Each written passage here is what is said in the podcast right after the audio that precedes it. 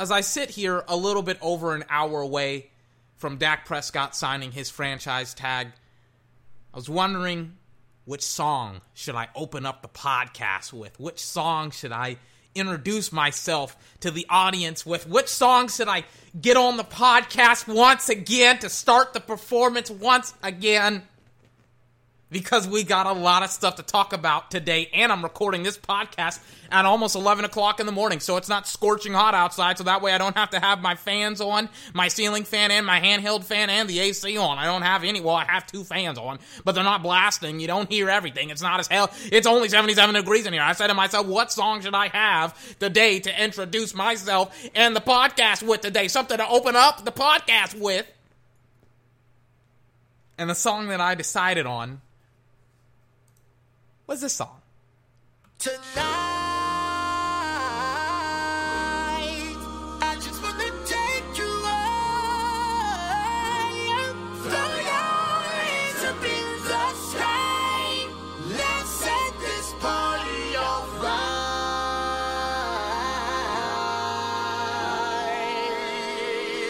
Players, put your pinky rings up to the moon. What y'all trying to do? twenty-four karat magic in the air. Ladies and gentlemen, I am twenty-four. This is my podcast, twenty-fourth podcast, the best video gaming and sports podcast on the entire internet. I feel, today I feel so validated. I feel vindicated. I feel satisfied. I feel right today because I am right. Once again, I mean, I just call things, and you know, I just I just say some things sometimes, and it just happens to be true because I'm smart, I'm informed, I'm well versed in this space, in the video gaming and sports industry. That's why I say I'm the best all the time. I say I'm the best because I am. It's a reality. Unfortunately for all of my competition, I've, I've been doing this a little bit under a year. In like four or five days, it's going to be a year. But I've been doing this for a little bit under a year. Look around. The competition has gotten worse. I've only gotten better. And one of the slowest months of the year, I'm still on top. Ladies and gentlemen, today we're going to be talking about Dak Prescott signing his franchise tag. It's like ten, it's almost eleven o'clock. He's supposed to sign it at noon. Because he's supposed to sign it at noon. Uh, we'll, we'll, we'll see what happens at noon, but I think he's going to sign it. I mean, I, I don't understand why he wouldn't at this point because there's been so much chatter about him signing it. He, he's going to sign it. He's going to get it done. We'll talk about that. We'll also talk about um, some more Jamal Adams stuff because, I mean, it's... It's fun to just break down the Jamal Adams situation because a lot of people think a lot of things. Usually they're the wrong thing. And um, I just like breaking it down once again over... I just like breaking it down, not over and over again. I just like breaking it down and shutting people's whole takes down. Also, where Dez Bryant could potentially go in free agency. Ladies and gentlemen, all of that and much, much, much, much, much more right here on twenty-four's Like, twenty-four karat, twenty-four karat magic. What's that sound? twenty-four karat, twenty-four karat magic. Come on now. twenty-four karat, twenty-four karat magic. Don't fight the feeling, invite the feeling. Just put your pinky rings up to the moon.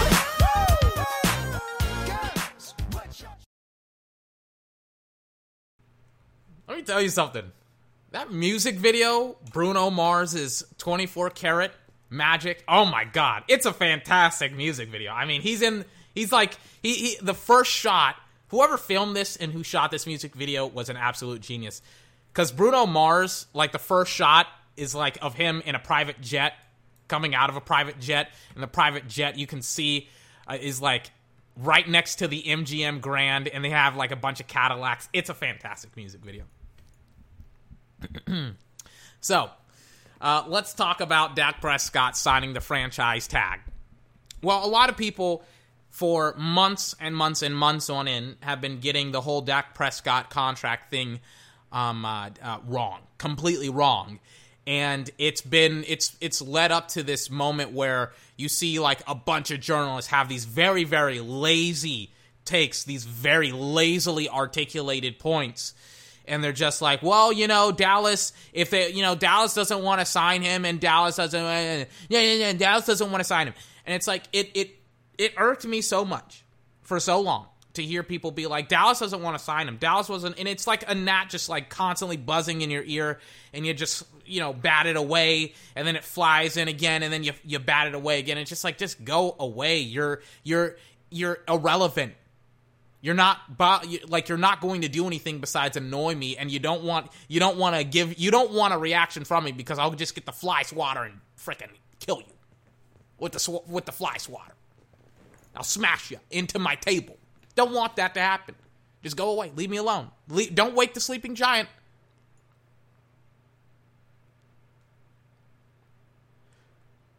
But in this case, the sleeping giant has awoken. twenty-four is back. I will be talking about Dak's franchise tag today, but more importantly, I want to talk about. I, I mean, I, I feel I feel like I'm going through the intro again. Jesus Christ! Let me go back. Let me go back and talk about some of the theories with um with Dak and him and the franchise tag and all that good stuff. So some people have been saying, especially Mike Florio, he has been pushing the narrative that Dallas should rescind the franchise tag. He even asked Stephen Jones, hey, are you guys going to, like, rescind the franchise tag? If you don't know what that means, pretty much it means, like, hey, let's take away the franchise tag so that way we can tag somebody else because we're going to tag, I guess, Byron Jones. Oh, wait, he left in free agency. We're going to take, we're going to franchise tag Robert Quinn. Oh, wait, he left in free, free agency. Oh, wait, we're going to tag Randall Cobb. Oh, wait. He left in free agency. Oh, like, why would why why would Dallas rescind the franchise tag? What would they gain? They, oh, they would only gain the franchise tag? Well, who are they going to franchise? Amari Cooper? He's under contract. That's the stupidest take I've ever seen. Oh, so Dak can then go in free agency and sign with another team? Again, stupidest take I've ever heard in my entire life. Why would they rescind the franchise tag? Why? Oh, I want to be special. I'm Mike Florio. I want to be special. I'll say on national television and on the radio, I think he has a radio show, Dallas should rescind the franchise tag. Dallas can still rescind. Nobody fucking franchises a player and then rescinds the tag. That's the dumbest thing ever. It's like I've never heard of that in my entire life. Let's res- let's rescind the franchise tag so that way we can have Andy Dalton as our quarterback. Yeah, that's a smart idea. And then you have other people saying, before Dak signed the franchise tag, you know what Dallas should do? Dallas should trade away Dak Prescott for a first-round draft pick. Multiple first-round draft picks, by the way, because that's what Dak Prescott is worth. We should tra- trade away Dak Prescott for a first-rounder. And then we draft Trevor Lawrence next year. And then we suck this year with Andy Dalton, even though we're loaded up on offense and on defense. Once again, this year, we got a head coach that said he wants to coach Dak Prescott. It's like, first and foremost, the, the Dallas Cowboys are not going to do that because multiple tre- teams are going to be going for Trevor Lawrence, but more specifically, Dallas already has their quarterback who's one of the best quarterbacks in the league. Is Trevor Lawrence... Let me just let me just ask this question. Sorry for the voice crack. Let me ask this question. Is Trevor Lawrence, day one, going to be a top ten quarterback in this league? Because that's what Dak Prescott is right now. He's top ten. Next year, he's either going to be top five or borderline top five. That's just that's just the reality of the situation. So not even next year, but this year, he's going to be top five or borderline top five. At least that's how I feel. So unless Trevor Lawrence in his first year is going to be a top five or borderline top five player, it's not worth trading away Dak Prescott and getting multiple picks. And you don't even know how the draft is going to work out. Maybe one of the teams that's drafting very, very high, maybe they want Trevor Lawrence. Or worse yet, they want too much for Trevor Lawrence. So now you have to sell out to try and get him. And now it's like, oh, wait, we got a quarterback, but we don't have any other draft picks to draft a cornerback with. And I always say this. For the most part, most rookies are going to have bad rookie seasons at quarterback. Maybe not anywhere else, but at quarterback especially, they're going to have hard seasons. Very, very few guys turn their rookie campaigns, their rookie years, into, like, actually productive seasons, right? Uh, I can only really count on, my, on on one hand players that have actually had successful rookie years. Lamar Jackson, Kyler Murray, Deshaun Watson, and, and, and, and, and Dak Prescott. I was about to say Pat, but technically his rookie year, he sat out for the entirety, except for, I think, one game where he played, I think. So it's like only four players, really, in the last four years that have had rookie seasons. But for the most part, yeah, most rookies don't have successful rookie seasons. Like, Dak kind of started it off, and then Deshaun started it off. I shouldn't say successful because Dak was thirteen and three in his rookie season, and then Kyler Murray, I think, was like five and ten, so it kind of depends on, like, your your definition of success. Really, it's like Dak's second year should have been his first year, and Dak's first year should have been his second year. So everybody lost their mind. They're like, oh my God, Dak Prescott had a bad year. And then everybody's like, oh yeah, Dak sucks now. And it's like, what? He had like he had his rookie season in his sophomore season. It's like, come on. Grow up. So a lot of people are saying trade trade him away, resend the tag. Dallas doesn't want to sign him. Otherwise, they would have signed him by now. It's like Dallas operates by different rules, unfortunately. They operate by the Joneses' rules. They don't really care what the, the league as a whole does, which is infuriating for me as a Cowboy fan, but it's the reality. They don't they don't care what other people do. They do whatever they want to do. Because they're like, we're the Dallas Cowboys, and we'll do whatever we want.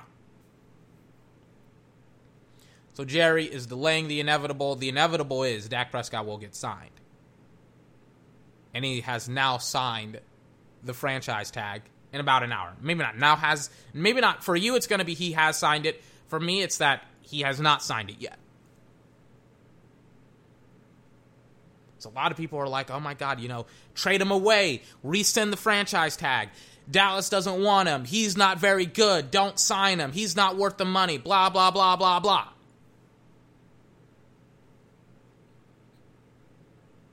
I've been campaigning for Dak Prescott for over a year now to get his money. I said to Jerry, you can add on the contract, the four-year deal to um to his to his rookie deal last year, extend that out, make the cap a little bit easier to work with. Jerry's like, no, I don't want to do that. I want to be Jerry Jones, a special person, and I use that in air quotes, a special person that wants to do things his way. And look at where it's gotten him now. Now, instead of shelving out thirty-three, thirty-four million, now you're going to have to shelve out thirty-five, thirty-six, maybe thirty-seven million to sign Dak Prescott. And the numbers, by the way, that have been argued and debated, and I have no idea why people misquoting, keep on misquoting. Like, I just saw Kyle Brandt, because I'm watching Good Morning Football right now, because, um, uh, because like, it, it's the only thing on right now. It's I'm on the N F L Network right now. But, like, Kyle Brandt misquoted the numbers again. It's not hard to follow if you have been following this consistently. Dak does not want thirty-eight million dollars. He wants thirty-five million dollars. And the only reason why I said like thirty-five, thirty-six, thirty-seven million dollars annually is that's the ballpark. He does not want like thirty-eight. They have constantly said he wants thirty-five million dollars. But if he was negotiating for more, it, like everybody keeps on saying forty million dollars. I'm like, where are you getting those numbers? He, he's never said that. It's like, if if anything, if we're going to speculate, it's thirty-five to thirty-eight million. But it's not speculation. It's thirty-five. For four years. Dallas doesn't want to give it to him. Because they know in his third year, they're going to have to start renegotiating, right? Why are they going to have to start renegotiating in his third year over his fourth year? Because if you let him get to his fourth year without a deal, then you're going to have another situation like this where you may have to franchise tag him because he may be asking for a lot of money. And Dallas doesn't want to do that. So, but this isn't a fight that Dallas will win. This is a fight that they will, in every situation, will lose. I have no idea why they haven't signed him yet. Well, actually, I do. It's it's Jerry Jones once again, but it's like Jerry does the dumbass, the dumbest things I've ever seen in my entire life. Fired Jimmy Johnson, hired Barry Switzer, was like, we'll, we'll win a Super Bowl with him. Wasted the ninety dynasty, and um, we only won three Super Bowls instead of winning like six or seven. No, it's no biggie. It's not like you could have had one of the greatest, if not the greatest, sports dynasties of all time in the nineties Cowboys. It's not that, you know, it's not like you could have won six Super Bowls, ousting the Patriots, having this insurmountable lead on the rest of the N F L. Like, no, nah, that's not it at all. It's just you you you thought that you could win a Super Bowl with anybody. Man, I cannot I cannot wait for, like, Jerry to just lose all of his power and give it to somebody who actually knows how to manage a team. I can't wait, because I'm so sick of him. I'm so sick of the Joneses as a family running the team. Just sell the team to a good owner. Sell it to somebody who won't get in the coach's way, in the G M's way, and who won't have an owner who thinks he knows anything about football when he doesn't. It's like literally for the past twenty years, the only like decade where he's been good has been because of Will McClay and Stephen Jones, and they understand the business side of it, but Jerry's like, we'll still have Jason Garrett on the payroll, and look at how far we got with him. Two playoff wins. Great job, Jerry. Great job. ten years, two playoff wins. What a waste of of just time trying to kick the can down the road until there was no can left, until there was just a shrapnel of metal. And it's like, well, maybe we shouldn't play with this anymore. Maybe we should just get rid of it and just throw it in the garbage. Sorry that I went on such a tangent, tangent, excuse me. But with Dak signing the franchise tag today, what does that mean for the Dallas Cowboys? Well, it means a couple of different things. The first thing, finally, if you're one of the many people that are like, trade Dak Prescott, trade Dak Prescott, now it's possible to trade Dak Prescott. Because um, now he's signed a, the uh, the franchise tag. He is an official member of the Dallas Cowboys once again.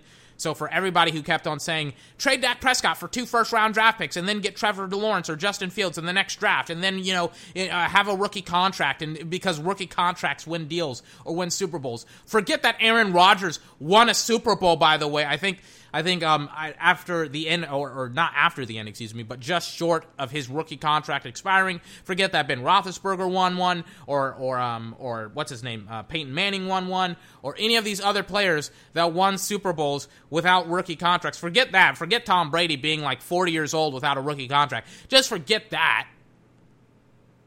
Forget all of that stuff. Just focus on, you know what, let's just win a Super Bowl with rookie contracts because Jared Goff and Patrick Mahomes went to the Super Bowl, in Patrick Mahomes' cases, won the Super Bowl. Forget that Patrick Mahomes is one of the best uh, football players in the league right now, if not the best. Forget that he's one of, ha- has had probably the best start to an N F L career ever. Forget that. Forget that Jared Goff was in a, was in a loaded team that two thousand nineteen season. Not two thousand nineteen, technically it was two thousand eighteen season with Aaron Donald and Ndamukong Suh and Eric Weddle and Brandon Cooks and um, uh, Robert Woods and Tyler Higbee and a healthy Todd Gurley and a great head coach and Sean McVay, who people didn't see his offensive scheme. Forget all of that. Just focus on, oh, Jared Goff was on a rookie contract and they were able to put pieces around him. Forget all that. Right? So everybody keeps on telling me, you got to trade him away to get a rookie contract, right? Wrong. Don't do that. That is stupid for reasons that we have constantly got. We, we just went over it. It's like, you may or may not be able to get Trevor Lawrence, and even if you do, it may cost you a lot. And then worse yet, it's like, I don't think Justin Fields is as good. I don't even think he's in, like, if you get Justin Fields, you're getting like, like Justin Fields, I don't I don't know if he's a starter. I don't know if he's a first-round draft pick right now. I get it, he has the arm talent, but I, I just don't see what everybody else sees in Justin Fields. He probably needs another year in the league or, or in college. Like, he's a sophomore right now. Like, Trevor Lawrence probably could have gone to the N F L last year and been fine. Maybe not last year, but he could have committed in the draft this year. But he didn't. Trevor, not Trevor, Justin Fields could not have done the exact same thing. He's not as good as Trevor Lawrence. And I feel like people are kind of lumping them together because they're going to be in the same draft class. And I'm like, it's two different football players, man. So would you? Would I trade Dak Prescott away? No. But what does this mean? Why is he signing the franchise tag? Why is this important? Well, I have a, I have a couple of different theories. All of them are kind of head scratchers, but for the most part, they make more sense than him wanting to be traded, because that's the only reason why he would sign it before July fifteenth. Um, first and foremost, I think team facilities will be open soon. I think that he may want to, I think he's going to start participating once again in um, in off-season activities. He may start talking to Mike McCarthy ad nauseum. I don't think he could have, because he's not, he wasn't an official part of the team. He was just tagged and he didn't sign it, so it's. I think now he can get it. He definitely has the playbook by now. Now he's probably going to start talking to his coaches once again. He's going to start talking to Mike McCarthy and things of that nature. And um, I know that the N F L P A doctor came out and said that players shouldn't have voluntary workouts with one another. To be honest with you, I doubt that players are going to heed that warning. Here's the reason why. Um, nobody's practicing right now. So what are players supposed to do? Not practice when there hasn't been practice before? It's like players are still going to do it. But I think, I, I think, by the way, the N F L P A doctor said that because of how many people, especially in college, are getting like are getting the coronavirus. Like I talked about it, I think on Saturday or Friday. I think it was Saturday, where it was a bunch of like um, uh, football players from Kansas State, Texas, and Clemson. They all got it. Like tw- over thirty something players all got it combined, right? So a lot of people are starting to get it, and the N F L P A is like, all right, um. Don't practice with, with one another. Oh, yeah, and the Houston Texans, they had a couple of players, and Zeke got it. So the N F L P A is like, well, we don't necessarily want our players to get sick right now, so don't practice with one another. Let me tell you something. The teams that do, the teams that don't heed that warning, they will have a significant advantage going into the season, because especially the quarterbacks, because they will have the rapport of their receivers. Um, not of their receivers, excuse me, but they will have that rapport Yeah, with the receivers, with their tight ends, with their running backs. For example, Dak Prescott with CeeDee Lamb. Um, if Dak pretty much starts this month training with CeeDee Lamb, and um, he doesn't have any more like wide receivers that are like rookies. So if Dak starts training with CeeDee Lamb today or next week or this week or whenever, he's going to have a significant advantage going into the regular season over a lot of other other teams that just don't.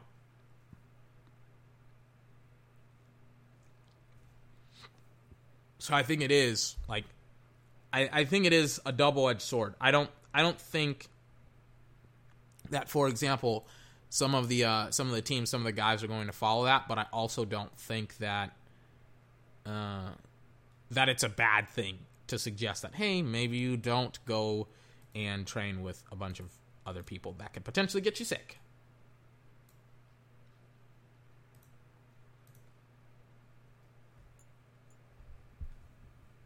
So I think that's one theory, is that he can start training and he can officially start like working out with people. Even though he, even though like when he was tagged, he he trained with De- uh, not Dak but with Dez and Zeke and stuff like that.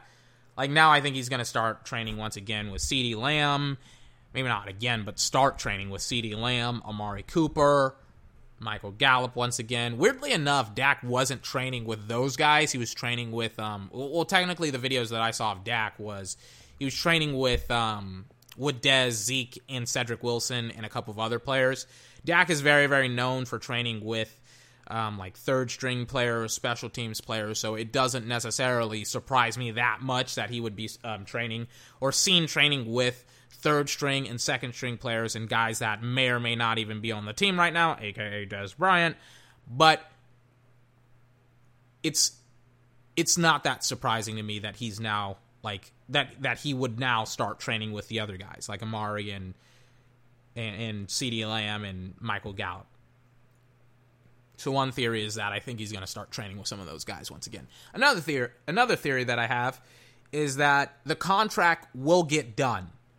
And in fact, that's kind of the main thing that I want to talk about here, is that now the contract will get done. I don't think it's a might. I don't think it's a maybe. I think it will get done. And I've been saying this for a couple of weeks. I think that it will get done, but this kind of confirms that to the highest degree, because Dak literally just gave up all of his, all of his leverage.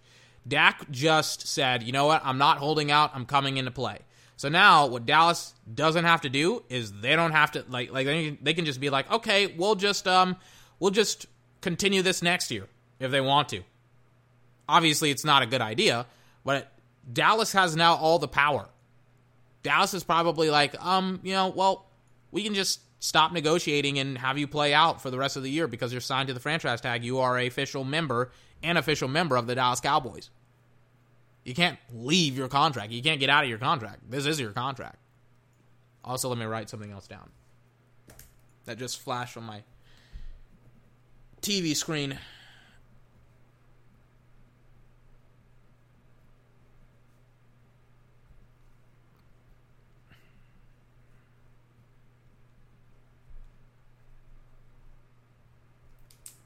Okay.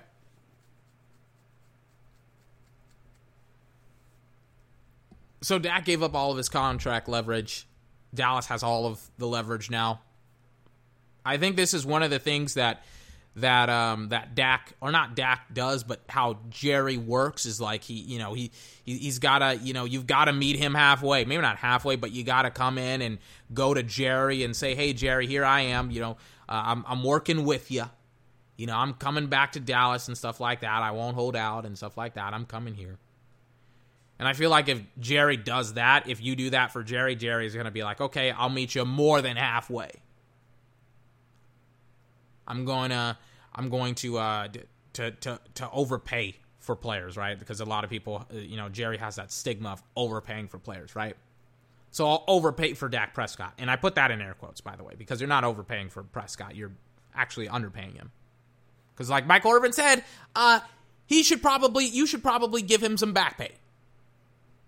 For the first four years that he was working, and he was being kind of facetious. He wasn't being like literal, but he was he was kind of joking. But some people took it literally. It's like, come on, grow up. But yes, Dak Prescott, I think, signed the franchise tag for good faith negotiation. I think the contract will get done within the next couple of weeks. I don't think that Dak will. I don't. I don't think this contract is as big of a deal as people are. are making it out to be. Like Troy Aikman was like, I don't understand why people are freaking out about it so much. I'm with Troy. I don't get it either, especially if you read what's going on and if you understand what's going on. It's really not that big of a deal. It's a big deal that he got franchise tagged, but it's not as big of a deal as like, are Dallas going, is Dallas going to get rid of Dak? It's like, no, they're not. It's like, that would be the dumbest thing ever. As I take a swig of my half and half lemonade.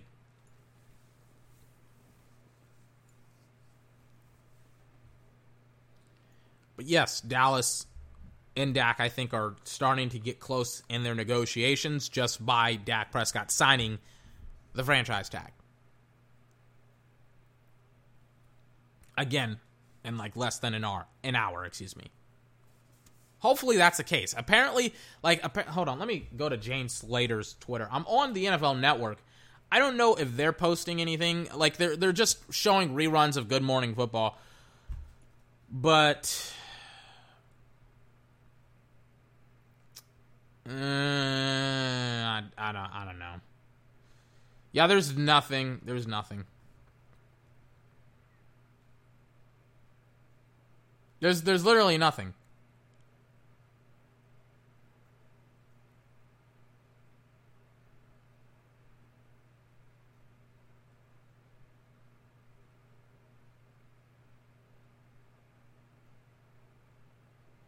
Anyways, I'm reading another article about like other stuff as well. Not enough. I'm I'm on her Twitter. I'm on Jane Slater's Twitter, and I was like reading some of her tweets. Uh, some of it has some like Jamal Adams stuff in it as well. We'll go over it later on. But for the most part, this whole like contract or not contract, but free agency, not free agency, God, franchise tagging of Dak Prescott, and then him signing it is just saying, "Hey, gonna be here." That's literally it. Moving on. Let's talk, not even moving on, but another theory that I had, and I was about to talk about this, but um, this kind of relates to Jamal Adams, but um, Dallas wants to make a move.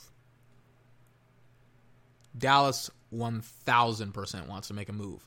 They either want to make a move for Everson Griffen or Jadeveon Clowney or Jamal Adams. And signing and trading for Jamal Adams would be very, very difficult because I feel like the Jets want way too much for him, and I feel like the Dallas Cowboys don't want anything, don't want to like...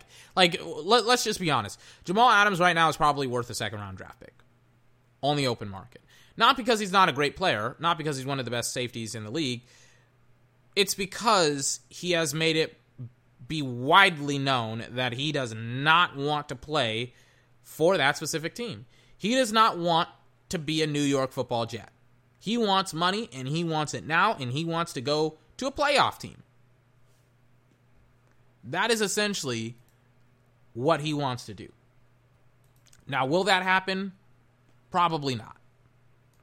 But whatever Dallas wants to do, you first have to get this deal done with Dak. And maybe they have, because apparently Everson Griffen was being contacted and talked to by Dallas, but probably his asking price was way too high. And Everson Griffen, by the way, he's the guy that beat up on Tyron Smith against the Vikings this year. But Everson Griffen, he has been asking for money, big money deal. If Dallas gets Everson Griffen, and they have DeMarcus Lawrence, and they have Tyron Crawford, and Tyron Crawford can play inside and outside at the defensive line. So it's like, so now your rotational, you know, now your defensive rotation is really, really good, because now you can just move Tyron Smith wherever. Obviously, your two ends, your defensive ends would be uh, DeMarcus Lawrence and Everson Griffen, and then you could switch in and out Tyron Crawford, um, Alden Smith, and Bradley Anae. So now it's like, okay, now we have a lot more flexibility, which the whole concept of Dallas's new football team is flexibility. It sounds like it's thundering outside and it's midday. Hold on, is it seriously like about to rain? It was raining like all night. Let me check this out, because this is going to be great because for me, because maybe I don't have to freaking turn on my A C at all today. Hold on. It's really, really dark outside too. Like the sun should be shining. Can I finally open up my blinds today? Oh yeah, it's like pitch black outside. Let me open up my blinds. Finally, I don't have to live like a freaking mole in the end of the bottom of the earth because I finally get to open my blind for like the first time in like six weeks during midday and have it not be like pouring rain outside.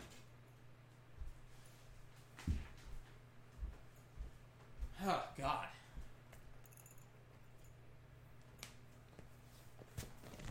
The only problem is, is that I was planning on going skateboarding today, and plans have been canceled. Like, that's kind of been my daily exercise today.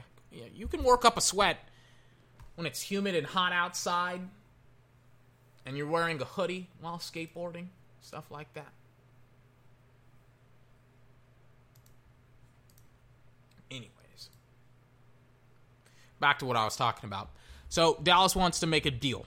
It's either, I feel like it's one of the three. It's I feel like Dak wants to either work with some of his guys. Dak wants to, um, not Dak, but Dallas um, wants to get a deal done that's not Dak Prescott. So they have to get this deal done first, like a big contract with maybe Jamal, maybe Everson Griffen, maybe Jadeveon Clowney, or, and this is more likely than any of the other suggestions, Um, Dallas, or not Dallas, but Dak was negotiating in good faith, saying, hey, sign my tag, I'll show up, but I got to get my money. So, there you go. Kind of the three reasons why I think Dak signed that tag. And also, I think, like, like, like Dak, it, two things can be true now. It's not one or the other. I think two things can be true. I think Dak can sign the contract in good faith, not the contract, but the tag in good faith, while Dallas is also trying to make a move for one of these big-ticket defensive players. Because the only thing that sucked last year, in fact, it was one of two things that sucked last year for the Dallas Cowboys. It was special teams and it was defense. So now you increase your defense because you've gotten another pass rusher. Like, imagine if Robert Quinn, not Robert Quinn, but DeMarcus Lawrence was way better. Like, imagine if he was way better last season. And you have Robert Quinn and DeMarcus Lawrence coming off their respective edges, right edge and um, right defensive end, excuse me, and, and um, left defensive end. And you would have an absolute monster of a package when it comes to the um, to the edge rushers. If both of them were rushing the passer and getting sacks and stuff like that at the same rate. Obviously, pressure and stuff like that matters as well, but sacks, sacks are king. It's like you would have one guy, you would have two guys with ten sacks, to be honest with you, in one season. Well, we know what happened last year. DeMarcus Lawrence had like, I think, five. And Dallas, instead of having twenty, they had like fifteen in between those two guys. Which it's like, okay, all right, all right, all right, I get it. But now you increase the pass rushing ability of the Dallas Cowboys. Um, if I was Dallas, I would look way more for Jadeveon Clowney than for Robert Quinn because both of those, because Robert Quinn Not Jadeveon, not Robert Quinn. Oh, my God. For Everson Griffen, excuse me. Because Jadeveon Clowney, I feel like... I feel like he does a lot more than just rush the passer, even though it's like, like, like he's a run stopper. He's kind of like DeMarcus Lawrence as well, where DeMarcus Lawrence rushes the passer, but he's also a run stopper. But Jadeveon Clowney, he's kind of a run stopper as well. So now you have two run stoppers, which your whole weakness on your defense um, was in some big games like Buffalo and freaking um, um, uh, the Bears. They could not stop the run. And even against, like, other teams like the Rams, it's like they just couldn't stop the run. And some of the quarterbacks that you're playing up against, you want the ball in their hands. So that way, when and it sounds weird. It's like, why would you get another defensive... Oops, sorry. Why would you get another defensive end to stop the run? Well, it's because most of the quarterbacks that you're playing up against this year, you want the football in their hands. You don't want their, um, their running backs to just pop off. Again, you want uh, Dwayne Haskins and um, Daniel Jones... Um, to have the football in their hands. You want, who also are playing up against this year, like um, Joe Burrow, who's a rookie, and uh, we're playing up against the N F C West. You want Jimmy to have the ball in his hands. You want Murray to have the ball in his hands, and I like Murray, but you don't want his running backs to start running all over the football field and start scoring touchdowns. You don't want Jared Goff and his running backs. Like, the whole team operates off the running game. The worst thing that you can do is put the ball in his running back's hands instead of Jared Goff's hands. We know what happened when Jared Goff has the football in his hands. He goes downhill fast. Long and the short of it is, put the ball in the quarterback's hands, not the running back. There are some quarterbacks who you don't really want the football in. Patrick Mahomes is one name.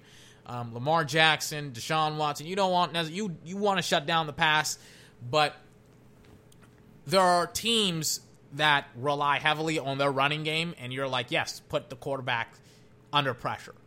Make him make great throws. Make him beat us. And if you shut down the run game early and often, and if your offense is as high-powered as I think it is, guess what? Shut down the run. Quarterback gets the ball in his hands, and you have ball hawks like Trevon Diggs on your football team, and it's like, now it's like, oh, wait, now they got to start making some pretty dangerous throws. Trevon Diggs, ball hawk, guess what? Turnovers, and your offense gets the ball back, and we beat them like thirty to seventeen or something like that. I don't know. I'm just speculating here. But running the football or shutting down the run should one thousand percent be the objective here for the Dallas Cowboys defensively, while also getting some pieces in the secondary as well. Again, two things can be true. They could they could sign Dak Prescott to the franchise tag, and, and it could be a good faith move, while also trying to get a big, big, big player on defense. So those were some of my theories for the reason why Dak Prescott will sign the franchise tag here in about, it looks like thirty minutes, I guess. I don't know. I don't know when he's actually supposed to sign the tag. They just said he's going to sign the tag today. And at first I was like, that sounds like fake news, but then it's like everybody started to say that. And then apparently, and then Jane Slater said somebody from Dak Prescott's camp told her that he's going to sign the tag today. And I was like, okay, I'll believe Jane Slater. All right. I just got this article on my phone. Mailbag, impact on the Dak deal deadline. If Dak signs his franchise tender, and this is from the Dallas Cowboys dot com. If Dak signs his franchise tender, as the reports say he will, does that make you more optimistic that a new deal get, get will get done by July fifteenth? Or am I reading too much into it? This is, I think, David Hellman. I don't think it makes me feel any differently, to be honest. Dak doesn't have to sign the tender to keep working toward an extension, as I've kind of said a little bit. If you'll remember, Dez Bryant never signed his tag back in two thousand fifteen, but he ultimately signed a new extension just hours before the deadline. Again, deadline makes deadlines make deals. They they did the exact same thing with Ezekiel Elliott. They did the exact same thing with Dez Bryant back in, it looks like, two thousand fifteen. They did the same thing, it looks like, with Jalen Smith and Lael Collins, where they were like, oh, we're going to sign those two guys to put pressure on Dak Prescott and make sure that he can get a little bit less of that pie, as Jerry Jones would like to call it. And then Dak didn't take the bait, and he's like, dude, I'm not on your deadline. I don't have to make a deal. So do you want to know what Dak Prescott did? He said, hey, uh, we're we're we're taking this extension. We're taking these contract talks all the way till now June of this year, when it was literally a year ago where Dak was like, I want to be a Cowboy for life. And then they didn't sign him. And then now we're here, middle of Jul- June, excuse me, not July. Pretty much it's the end of June, to be honest with you. What What's today? What's today? It's the twenty-second. June is almost over in like eight days. But Dallas was like, you know what? We'll just play this thing out. Dak said, okay, fine. I'll uh, bet. Then he, I've never said that before in my entire life. Then uh, Dallas was like, you know what? We'll just wait. And then Dak Prescott had a perfect passer rating game in in September of last year against the Giants. And then that was all she wrote. Dak was like, yeah, I want more money. And then Dallas was like, I thought we were operating in good faith. And then Dak was like, we were until I had a perfect passer rating game. Pay me more money, Jerry. Jerry said, no, I'm not going to pay you more money. Then Dak Prescott said, fine, we can play this thing all day, doggone day, until the cows come home. Then Jerry said, fine, we'll play this game until the until the doggone cows come home. And then Jerry was like, oh, wait, Dak actually had a pretty good season. He had over, almost five thousand yards, thirty-something touchdowns, eleven interceptions. Now we got to pay him more money. We should have taken the deal. Shouldn't we have, Stephen Jones? Continuing forward, if anything, maybe Dak noticed the way covid nineteen is affecting the league and decided to make sure he locked up his money. It's totally possible he still signs a deal, but I don't think this decision to sign the tag has anything to do with it. I don't think the covid nineteen thing is, is the reason why.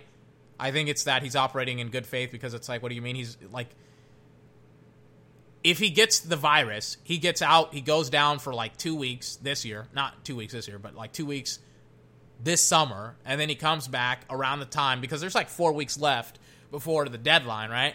So he's he gets the virus, he goes down for two weeks, he comes back, he's healthy again, and then it's like the contract negotiation. I don't think it has anything to do with covid nineteen. The reason why he signed the tender. This is Rob, I don't know his name, his last name. I've been fairly, I've always been fairly optimistic that they'll reach a deal by the deadline, not saying for sure it'll happen. After all, these talks have been intermittently going on for over a year now. Maybe he ends up playing on the tag, but we've just seen this play out before with Dez Bryant in two thousand fifteen, with Tank Lawrence and Zeke Elliott. Speaking of DeMarcus, DeMarcus was like, I'm not, he he put pressure on the Dallas Cowboys, right? He said, I'm not getting my soul, my shoulder surgery, because he had end-of-the-season surgery. Um, no, he had to have end-of-the-season surgery before he could play again. He's like, I'm not having my surgery until I get a new deal. And the surgery, he would be out for like a couple of weeks. So Jerry was like, fine, I'll just not sign it. And then it just got closer and closer and closer until it's like Jerry finally had a crack, because it's like, okay, you're, he, he could miss time in the actual season and in the preseason, and he probably couldn't actually train this season if you don't get this dude signed. So get him signed so that way he can play football. And that's exactly what they did. And then he had his surgery, and then he was out for like the majority of training camp, and he didn't do anything. And then it's like he, he went on and had like a five-sack season. So continuing forward, no one thinks the deal will get done until it does, and it will always seem to get done. Still have three weeks left, and that's kind of the end of the topic. So again, a lot of different, a lot of different narratives with this whole contract thing. Let me take a swig of my half and half first before I continue forward.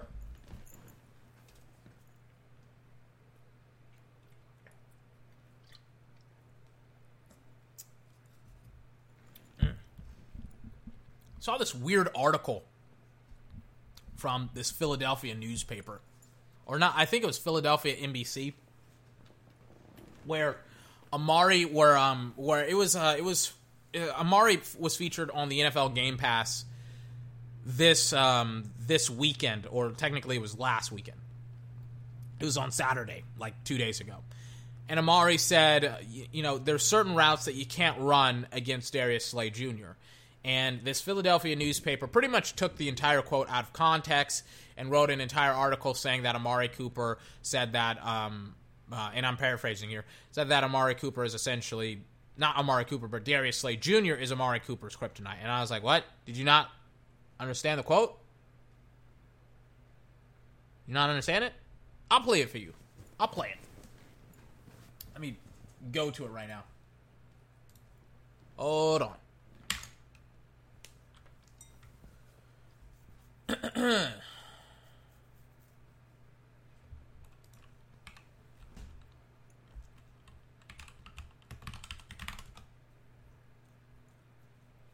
we go.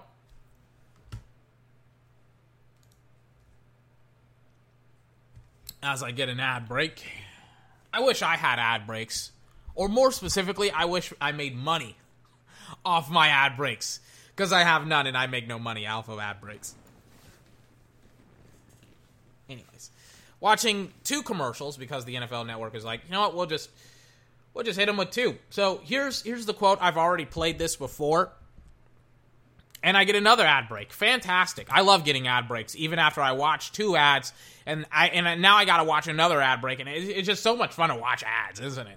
It's not like I clicked on this video to watch an actual video. I've watched more ads than I will watch this video. Like, they've played me almost a minute of ads, and I'm only looking to get, like, twenty or thirty seconds of this video. Jesus Christ. Here, here, here's, here's Amari Cooper talking about Darius Slay Junior Oh, wait, you can't hear it because I muted you. Here we go. Here's the actual clip. It's a great week of prep for you because mm-hmm. you know you're going to have to be at your best to beat him. Yeah. So, yeah, I had a, a stop right here, and I'm to the field, and I tried to tell him that there are certain routes you can't really run on Slay. Like, yeah. He's just he's going to cover the, those routes, you know, to perfection. I had it in my head that, hey, if I'm going to run a stop on, on him, because we might have to run a stop on him, like, mm-hmm. let's face it, mm-hmm. I would rather run it to the boundary so that it'd be a shorter throw. Yep. Oh, because sure. he plays the stop so well that mm-hmm. if it's a longer throw, he's going to have time, time. to right. react to Ball's it. in the air, and he's got a chance to, yeah. Prescott for Cooper, knocked away by Darius Slay. Does that sound like a dude that's kryptonite is one player, Darius Slay Junior? It's funny that the players can break down tape and, like, tell tape better than the actual coaches. And Amari was like, hey, um, let's not run a stop route because if we if we run a stop route, the ball's in the air longer. The D B can, can like, judge the, like, he, he can make a play on the football. Like, he can look at it and he can, like, he, he can, like, put himself in position to make a play on it. Like, Amari's like, please don't have me run a stop route because he's good at actually guarding that specific pass. Does that sound like he, it's, you know, Darius Slay is Amari's kryptonite? Doesn't sound like it to me. But, of course, they're looking for anything, and everybody was like, Amari Cooper didn't play well in that game against Darius Slay Junior Do you want to know what the Dallas Cowboys, weirdly enough, did against Jer- Darius Slay Junior Um, when they played against him? Not before Amari Cooper was there last year, but two years ago. In the two thousand eighteen season, I think it was like week three or week four, Dallas was against the Detroit Lions. They were in Dallas, and Darius Slay Junior was on the football field, and the Dallas Cowboys, for some weird reason, kept on attacking him. They kept on just throwing it over and over and over and over and over again at this dude. And I'm like, some like like Dak threw it no fear towards Darius Slay Junior It was really, really weird, man. Because I'm like, man, like, eventually he's going to intercept it or he's going to make a play on it. or And he did make some plays, but it was always like, like man, like, Darius, like, they're really, really going after Darius Slay Junior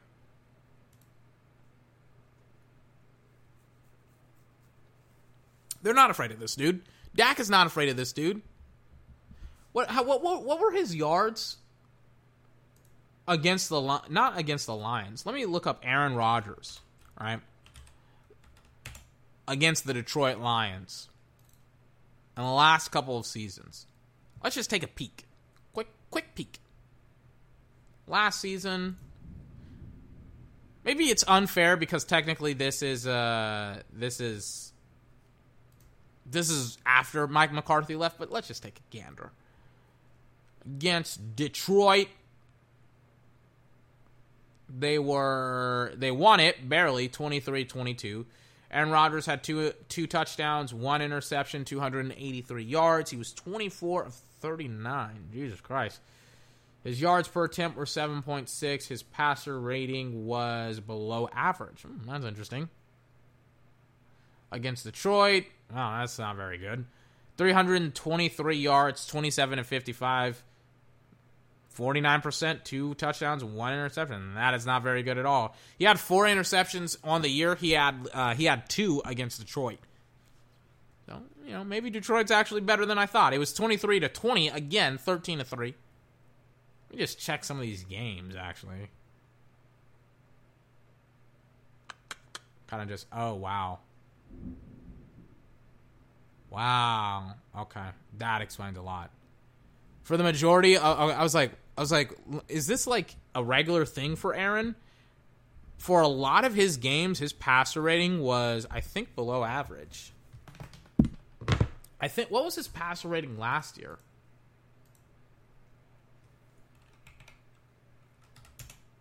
Was it below average? It was almost below average. It was like a ninety-five point four. A ninety-three point four is um, average. So ninety-three point four is average, ninety-five point four is like slightly above average. He had like, wow. Some of his games were like, like against Dallas, he had an eighty-five point two passer rating and zero touchdowns, zero interceptions. And then he had a one hundred, he had a perfect passer rating against Oakland, eighty percent completion percentage, five touchdowns, twenty-five of thirty-one. His yards per attempt were thirteen point eight comparatively to the seven point two six and the five point eight seven in the Detroit series in two thousand nineteen. And then he had a really, really nice game against Kansas City where they won. I think this is the game where Patrick Mahomes was hurt, so he didn't play. one twenty-nine point oh passer rating, three touchdowns, zero interceptions, seventy percent completion percentage. It was technically sixty-nine point seven oh, but I'll just round it up. Uh, three hundred five yards. His yards per attempt were nine point two four. Again, five touchdowns, zero interceptions. No, not five. It was three to zero.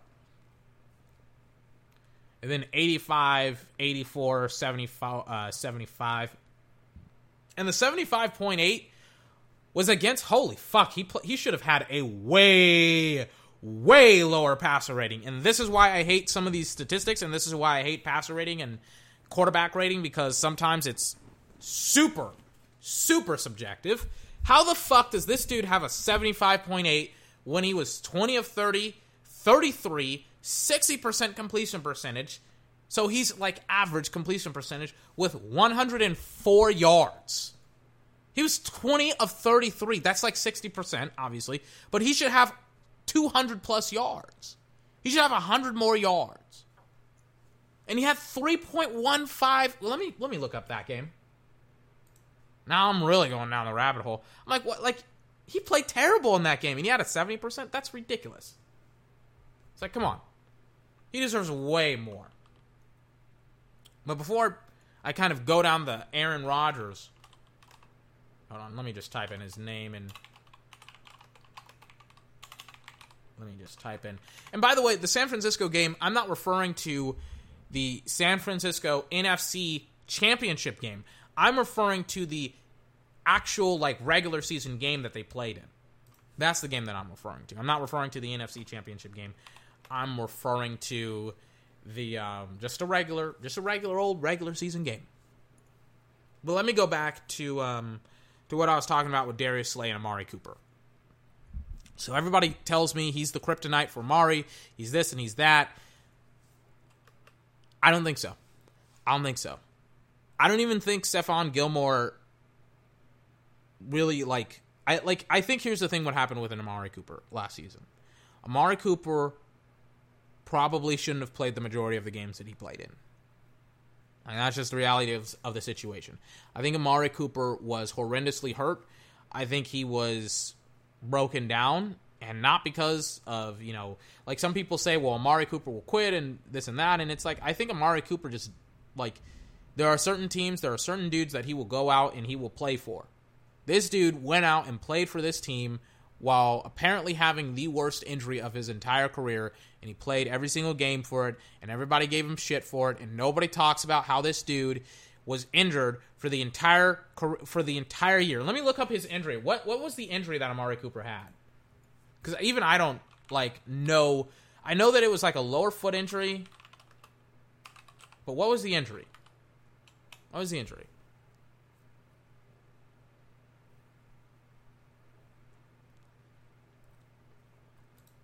So I'm going to go with injury history.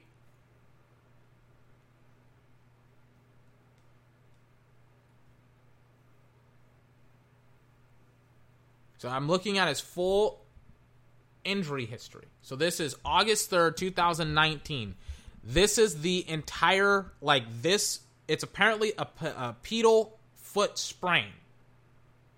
Amari Cooper was sidelined until the team's opener September eighth against the Giants with a foot injury. A foot injury kept him out of the preseason. I don't even think that this is the entire, like, injury that he had sustained, right? So, from August third until pretty much September twenty-fifth, he was dealing with this foot sprain. Then, and in September of twenty-fifth of last year, he had an ankle sprain, a pedal ankle sprain slash pull, unspecified grade one. Cooper ankle was limited in practice for two days, had an M R I on his ankle. The results came back negative. He was available for next game. That was September twenty-fifth. A couple of, week, of weeks later, a leg quad bruise. Cooper was diagnosed with a thigh bruise that knocked him out of the loss to the Jets. He played the next game. And then the knee patella sprain. This happened in October, or not October, but November of last year. Cooper was on the sideline with a knee injury. He returned to the game. He was limited in practice in the following days. Managed to play the next game.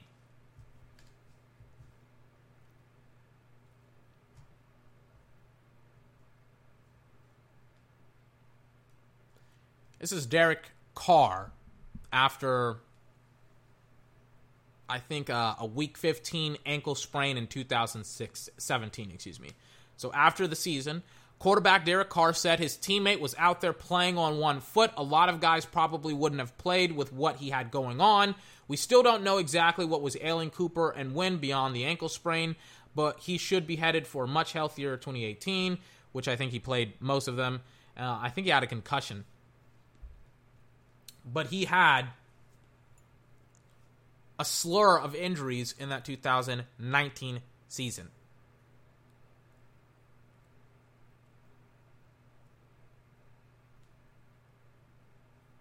And he didn't talk about it. He didn't say anything. He's just like, yeah, yeah, you know, I'm just got to go out there and play better. Didn't complain about it, but you could see it. He was hurt. He was obviously hurt. And it's kind of important as a wide receiver to run and change direction. And it's kind of hard to do that when you're playing on one leg.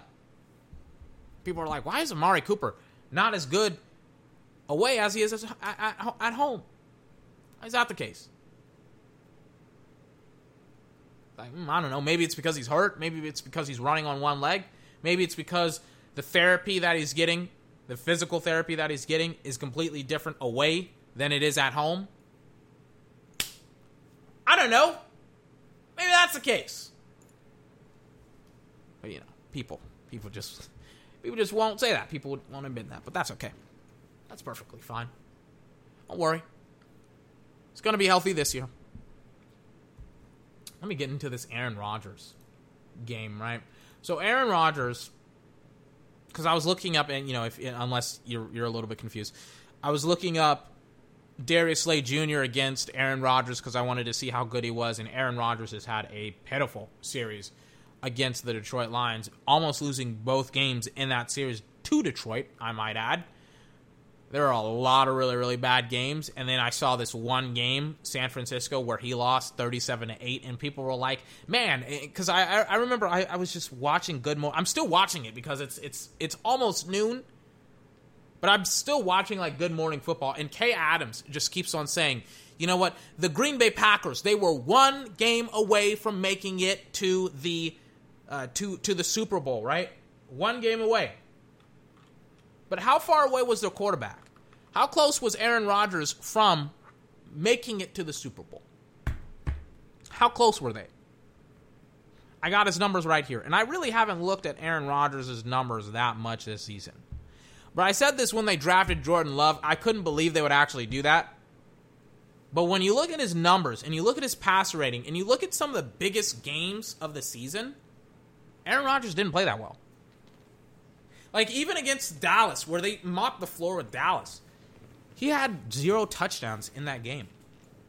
Like, there are games where Dak Prescott, like, the running game is so efficient and effective that Dak Prescott won't have, like, any any touchdowns whatsoever.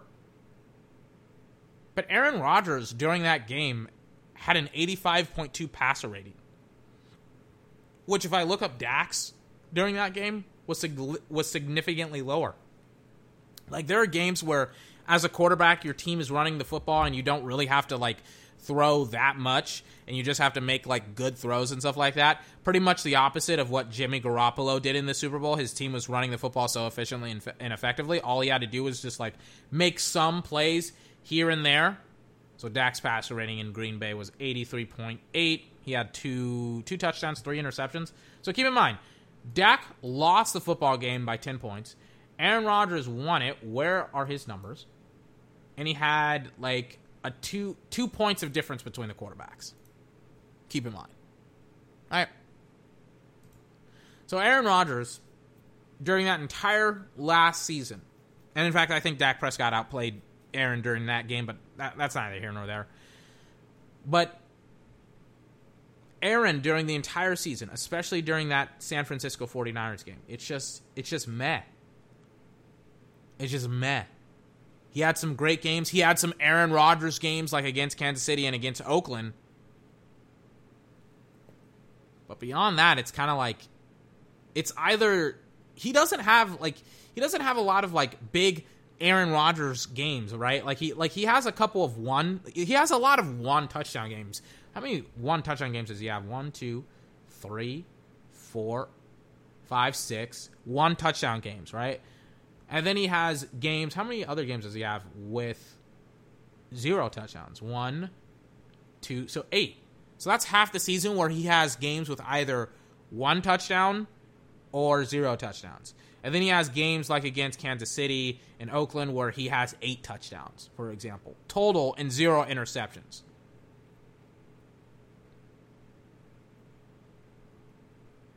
Like, he, he's just he's just not as good as he needs to be. Not as good as he needs to be. Let me look at this San Francisco 49ers game. Let me just take a quick peek.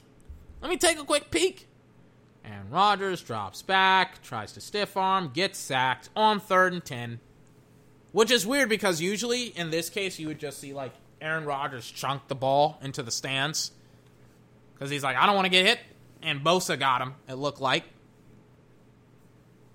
Did they rip it out? It looks like they did. There's no way he had security. Yeah, they ripped it out. Now it's going to be first and goal at the two. Green Bay's defense. Keep in mind, by the way, this is the defense everybody was talking about. Aaron Rodgers was like, woo, we finally have a defense. He said that at the end of the uh, of the game.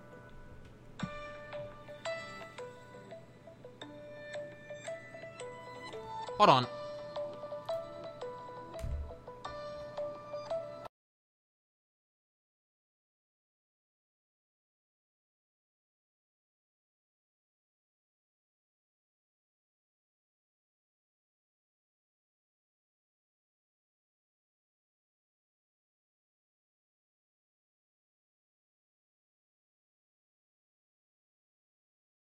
Sorry about that. I don't know, like, you know how, like, sometimes you get, like, these fucking... Let me look this number up. I'm like, I just want to make sure this isn't, like, somebody important that I don't have to, like, actually respond to. Because I hate getting these, like, obnoxious phone calls from people who I don't know that... Not It's not even people that you don't know. It's like it's like scammers. It's like a prank caller. Not a prank caller. It's like, what's it called? Uh, those people who are trying to, like... Who, who are, like, posing as, like, the I R S and are like, you know, you have you you have back taxes and you're about to get audited and you're about to go to prison and stuff like that. And, and they're just, like, trying to scare you into, like, giving them a shit ton of money over the phone or giving up your social security number. So now I'm, like, going to look this up and make sure this isn't, like, yeah, all right. Yep. Like, the first, the first like, frickin' response is robocaller warning for this number.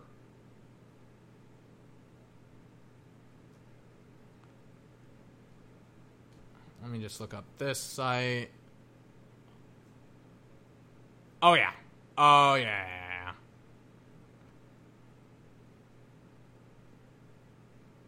Rachel from Credit Card Services was the bane of my life for years. I no longer hear from her after returning from several years in Europe. I found that I received four out of six of these calls per day. They have all but stopped. The few that do get through are reported. I actually changed my service from Comcast to Verizon because of this. Yeah. I'm on no more robo, stop robocalls now. Okay, so that's just a last detected, severe last detected forty minutes ago. It's like, fuck, man. So now it's just like I literally just block these numbers. Which it's like, it's so, it's like, how do they even get your information? How? How do, how do they get my information? That's so obnoxious. So now I'll just, like, sorry about that interruption. Especially when it's like, I thought it was something or someone important. I was like, is this a bill collector or is this, like, somebody that doesn't matter? It's like, Jesus Christ. Why? Why would you call literally at, like, noon o'clock? I say noon o'clock, I mean, like, midday, essentially. I'm like, why would you call? That's so obnoxious. Don't ever fucking call me ever again.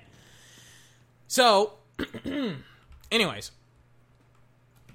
Where was, where was I at? 49ers, they score a touchdown after the, uh, the Aaron Rodgers fumble on third and ten. They get the touchdown. Rodgers, once again, third and four. Rodgers throws over the middle. It's deflected. Bounces off the hands of Geronimo Allison for an incomplete pass. It almost got picked, actually. Jimmy Garoppolo slings it first down. I think that's Deebo Samuel. Jimmy Garoppolo once again. Oh, wait, he fumbled the football. Pfft. On first down, too. He was under center. He's like, I'm just going to fumble it. Aaron Rodgers, third and nine now. Quick pass. It's dropped. Like, yeah, it's just quick pass. And it hits the receiver right in the hand, so it wasn't even on Rodgers that time. A lot of third and fives and a lot of, like, Garoppolo gets sacked now. He gets re- he gets sacked, uh, like, it was inside the, um, uh, oh, my God, it's pass interference on the defense. Great job, Green Bay. Why couldn't they play this badly against the Cowboys? Is that pass interference? Yep. Uh, uh... I don't know what it is anymore. They fucked it up so much. Apparently, Green Bay's defense is essentially like Dallas's. When Dallas plays up against teams that want to run the football, they just don't tackle. Jimmy Garoppolo, he's got to step up in the pocket. So in the first quarter, somehow, some way, it's like, even though, you know, even though Green Bay's defense, and by the way, De- Davante Adams just gets lit up on third and thirteen. Bang, he catches it. Bang, but he just gets destroyed. Actually, he doesn't even catch it. He kind of hits his hands, and then he and then he drops the ball. So most of this isn't even on Rodgers at this point. Most of it's on his wide receivers not catching the football. On first and ten, Rodgers under center, play action. It's a bootleg. Not a bootleg. It's just a jet sweep to his wide receiver, number thirteen. Third and eight. Sidearm pass. Quick pass to Davante Adams. Safety comes out of nowhere and makes a hell of a play. Great job by the safety. Fourth and one. Rodgers in the shotgun. Gonna give it to Aaron Jones. Aaron Jones gets destroyed. Why can't my defense play like the 49ers defense? They are destroying the Packers right now. Like, I, I know, like, a lot of people, they talk about Green Bay as if, like, they were close to getting to the Super Bowl. They got smashed in all of these games, man. Like, look at this. They're getting destroyed. It's second and twenty-five. Rodgers pumps. Rodgers, get out of the pocket! What is Rodgers doing out there? Third and thirty-five. Rodgers, he, he gives it to his running back. What?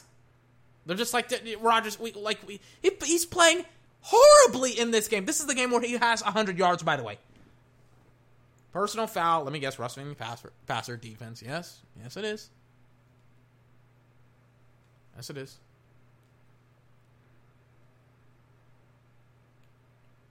Uh, no, it's not even roughing the passer. It's like roughing somebody else. I think it was roughing Aaron Jones. So Aaron Rodgers rolls to his right, throws down the football field. It is caught. That's a catch. That's a catch, right? How's that not a catch? Jimmy, what's his name? Jimmy Graham catches it. Bang. He comes down with it. Bang. Knee down. How's that not a catch? I'm, I'm getting pissed off for Rodgers. The refs are like, that's not a catch. Are we seriously debating this? He had like two steps. That's a catch. You're terrible. Jesus Christ.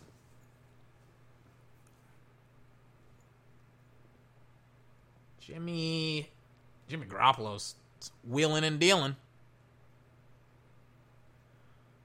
Jimmy Garoppolo gives it to his running back. And Green Bay's defense doesn't want to tackle. Now it's going to be third and two inside the ten. And Jimmy delivers probably his worst ball of the day. So right now I'm watching N F L Live. Not N F L Live. What's it called? N F L Now. And um, Dak is supposed to sign his franchise tender. It's noon. It's technically twelve oh two now. And uh, he's supposed to get it signed. He has not gotten it signed. I don't know what's going on. We'll just continue to watch this game. I'm just I'm just interested to see Aaron Rodgers play in this game. And how everybody was like, Aaron Rodgers was one game away. It's like, well, apparently nobody watched these games because Aaron Rodgers' defense and his offense is getting smoked right now. Like, as bad as Aaron Rodgers has played and the offense, like, they've only given up twenty-something points, which may seem like a lot, but keep in mind, like, their offense has pretty much gotten nothing going on and had multiple turnovers and multiple sacks. How many sacks do they get on Rodgers this game? That's a good question. They get five on him. That'll cause you to lose every single game all day long. It's like they got five interceptions on Rodgers during this game. Like, yep, that'll do it. That'll cause you to lose a bunch of football games. And Jimmy is wheeling and dealing to George Kittle. Oh, boy.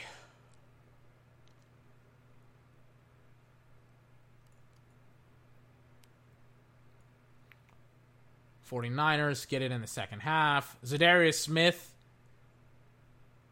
he's happy. He's like, I'm I'm gonna I'm gonna freaking get up and flex. It's like, please don't. You're down twenty-three points.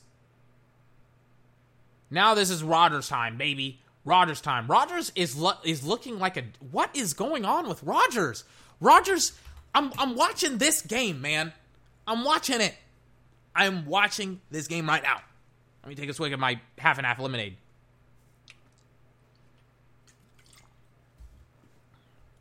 Go back and watch this game.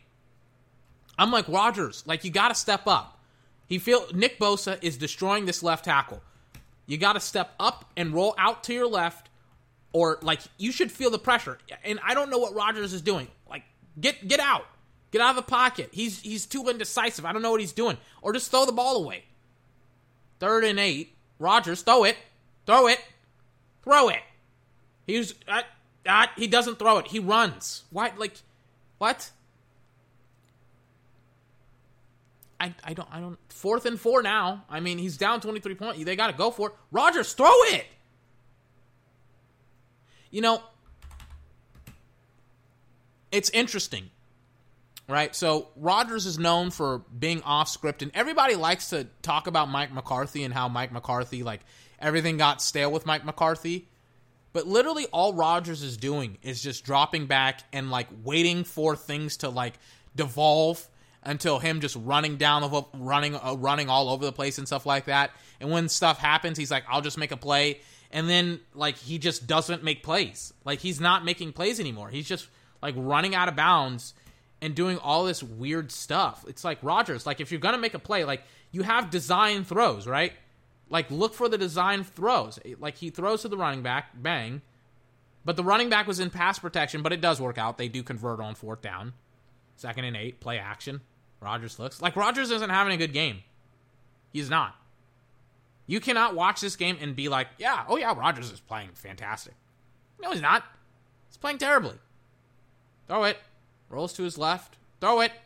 Throw it. Throw it. He's going to run again. And it's like, It's third and eight. I don't know what they did on first down, but it looks like it's a personal foul on the defense, so it's like it's pretty much just going to be at the one, and I think this is going to be their one and only touchdown, by the way, during this game. Oh, no, it's pass interference on the running back. And Richard Sherman is like, I don't understand it. It's like, Richard, it was it was pass interference. Yep. Yep. Touchdown, Green Bay. All the uh, the cheeseheads in whatever stadium the 49ers play in are going ballistic. Two-point attempt. They're going to, I think, get it, maybe. Oh, yeah, that should be an easy, yep, easy catch.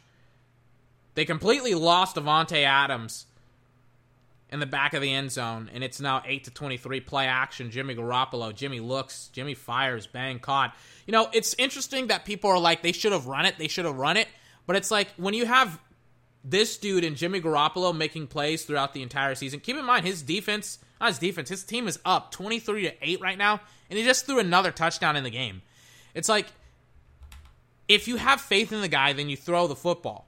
I don't consider, like, as much as people want to be like, this is the second time Kyle Shanahan screwed it up once again, but it's like, in all honesty, this is the, st- like, against Green Bay, this is what they were running. They're, it's three minutes and three seconds left, and on first and ten, they're like, we'll just throw it with Jimmy Garoppolo. And it works because George Kittle runs in for a touchdown for, like, it's like a fifty-yard touchdown, but J- not Jimmy, um, uh, what's it called? Uh, George Kittle takes it in like for fifty yards, and it's like twenty or thirty all by himself. And now they're just running it because they're like, well, we got to run it because, oh wait, and they get the first down. First and five, play action, quick play, quick pass, Davante Adams, Davante Adams, you got to get out of bounds. fourteen minutes left in the game. Rodgers looks, winds up, throws, oof, incomplete for Geronimo Allison, fourth and ten. Bang. Rodgers looks, fires. P I, P I, P I. There you go. Like, he grabbed him way before. There it is. I'm like, he grabbed him way before the ball even got there. It's like, come on. That's ridiculous. Third and fifteen. How's it third and fifteen again? Then they're just going to try and get the ball down in like a manageable distance. Fourth and eight. Rodgers gets swallowed up again. Like, it's weird how badly Rodgers is playing, right? Because he's just getting swallowed up by pressure, you know? Like, to be honest with you, I'm so tempted to, like, like watching this game, and this is this is only part of the story, but it's like, I kind of get why they're out on Rodgers. I kind of get it. Let me let me take a quick bathroom break because I gotta I I'm, I've been holding it in like for thirty to forty minutes. Let me take a quick bathroom break, and I'll be back with um with more Aaron Rodgers weirdness right here on twenty-four's podcast after we watch another ad. It's like, again, I just want to play my lo-fi mixtape that I got on my YouTube channel. That's it. And then use the bathroom, and then all the, and then just the, the lo-fi, not even the lo-fi, but the freaking, uh, the freaking video that I wanted to watch. It's like, it, it's like, oh no, we're just gonna play another ad. But finally, here's the, um, here's the, here's the song. I'll be back in, a, in another couple of minutes, right here. twenty-four. A bitch takes your yoo-hoo, she's gotta get got. Damn straight.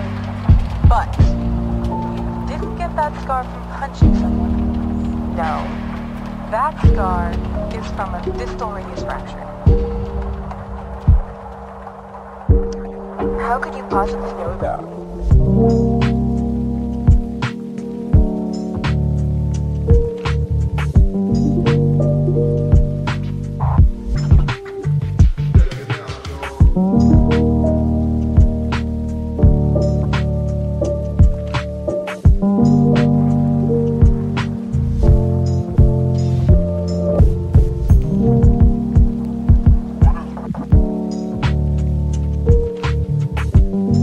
Thank you.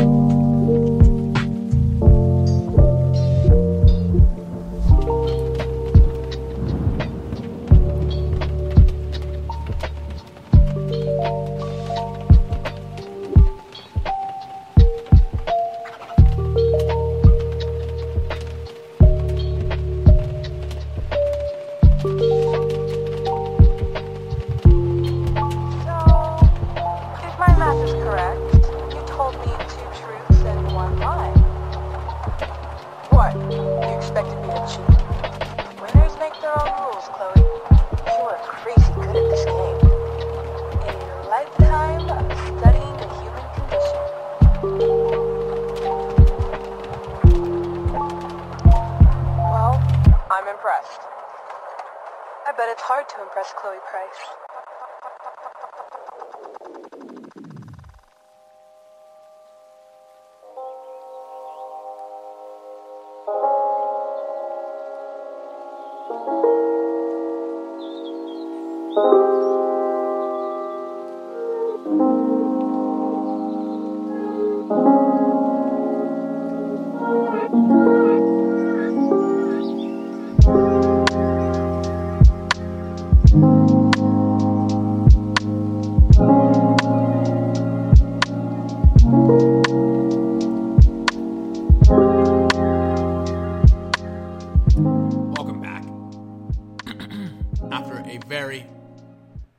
Short bathroom break.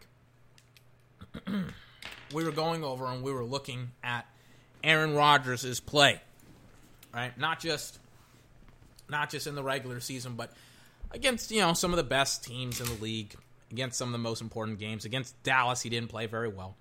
Against the 49ers, we were looking at it, he did not play very well in the regular season component. And we were also looking, I also wanted to look at the second game within that series. As I plug in my computer, we're also going to take a quick little peek inside the N F C Championship game. And I'll also, what I'll also do is I will do this against Seattle as well.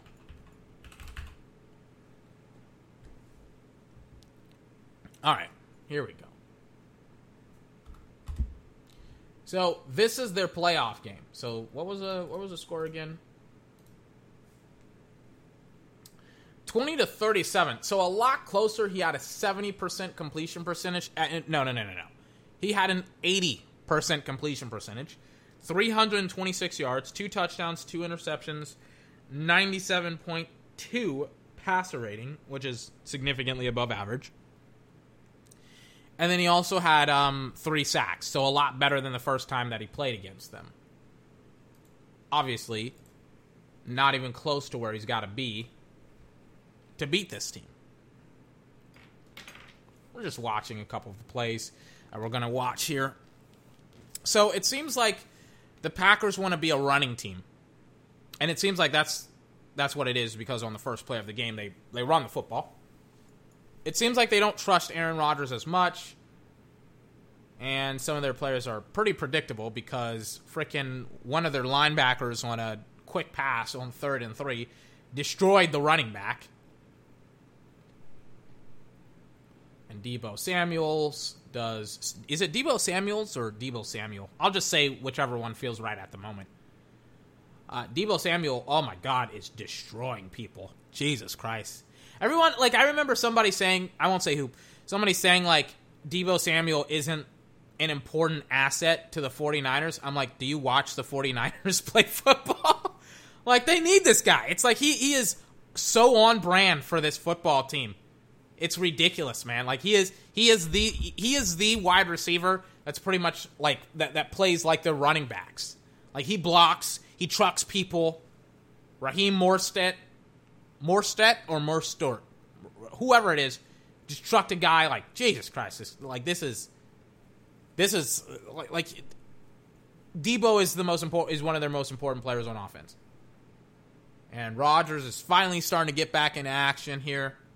Third and seven. Let's see what he can do. Rolls out and gets sacked. Nick Bosa, and it looks like DeForest Buckner was there as well. And you may be asking me the question, twenty-four, what about his offensive line? Isn't his offensive line terrible? No, it's quite good, actually. It had um, Brian Balaga and I think another guy as well. Like, they had, they have pretty good players. It's just like when I watch Aaron play in both of these games, he's not operating the pocket like how I would think Aaron Rodgers would operate in the pocket. Like, instead of sliding up and out or rolling to his right or rolling to his left or sliding to his left or avoiding the rush and the pressure, he just doesn't do that. He just doesn't. He just stands in and, like, looks around almost like he's a rookie. Like, if you if you took off the back plate, if you took off his nameplate from the back of his jersey I would be like, isn't this like a rookie running around playing football? Or like, I, I would not think that this is Aaron Rodgers. And I think the twenty to thirty something, like, I think it was a lot, like, further than that, because I'm pretty sure they started to score points in the later half, because I do remember watching this football game and I was like, wow, this is over. It's like the 49ers are destroying the Packers. They blitz. Rodgers, you got to get rid of it. And he doesn't. Like, he knows that they're blitzing too. They aren't disguising it. This isn't like a disguised coverage.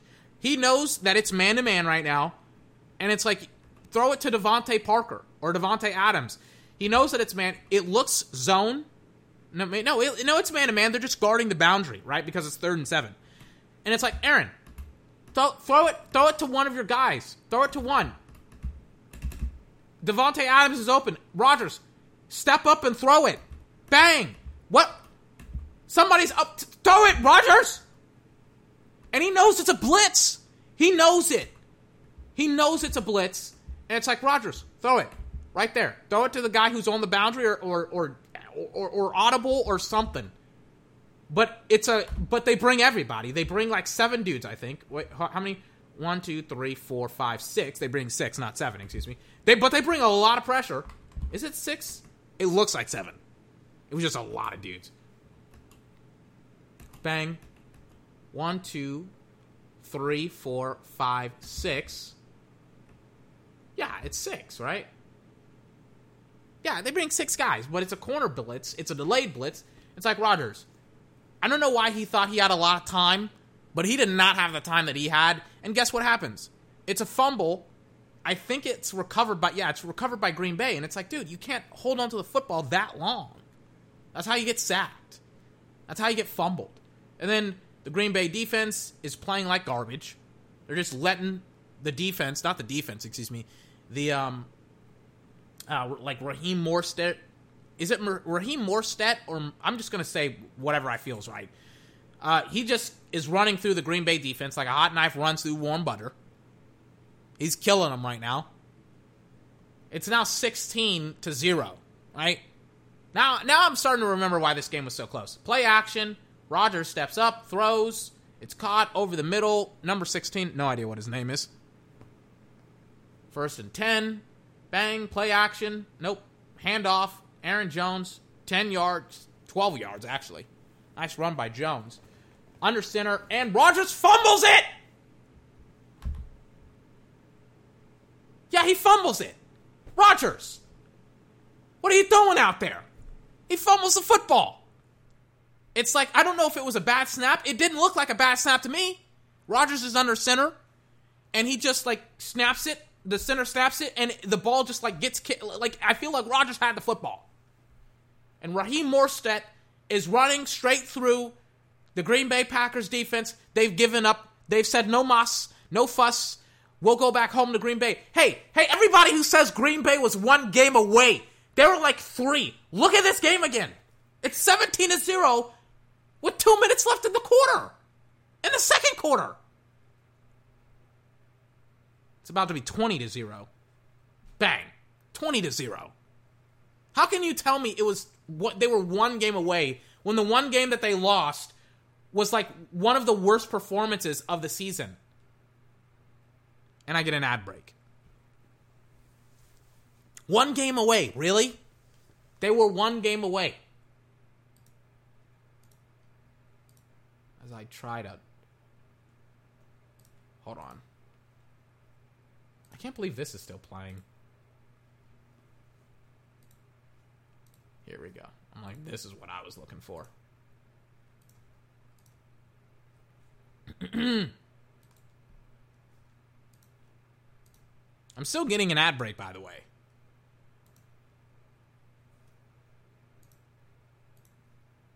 All right. So, going back to Aaron Rodgers and how he is, um, he's sucking right now. Ugh. Again, that pass over the middle to, uh, to number thirteen. I think his name is Hazard. Second and fifteen now. They got Davante Adams in the slot. Rodgers throws. Bad pass. Bad pass. Bang. It's thrown horrendously behind Geronimo Allison. It looks like Geronimo, like Geronimo would have to slow down, turn completely around, and like reach out in full, like extend to catch this football, and it's zone, and it's just a bad throw. He throws it like Geronimo Allison is running a go route, and Rodgers throws behind the go route in its zone, and the D and, and the D B is right there. It's just like, again, it's like a rookie. I'm, it's like I'm watching a rookie play football. One game away. Now I remember this game. I remember now. I'm starting to remember just how badly the Packers played in this game.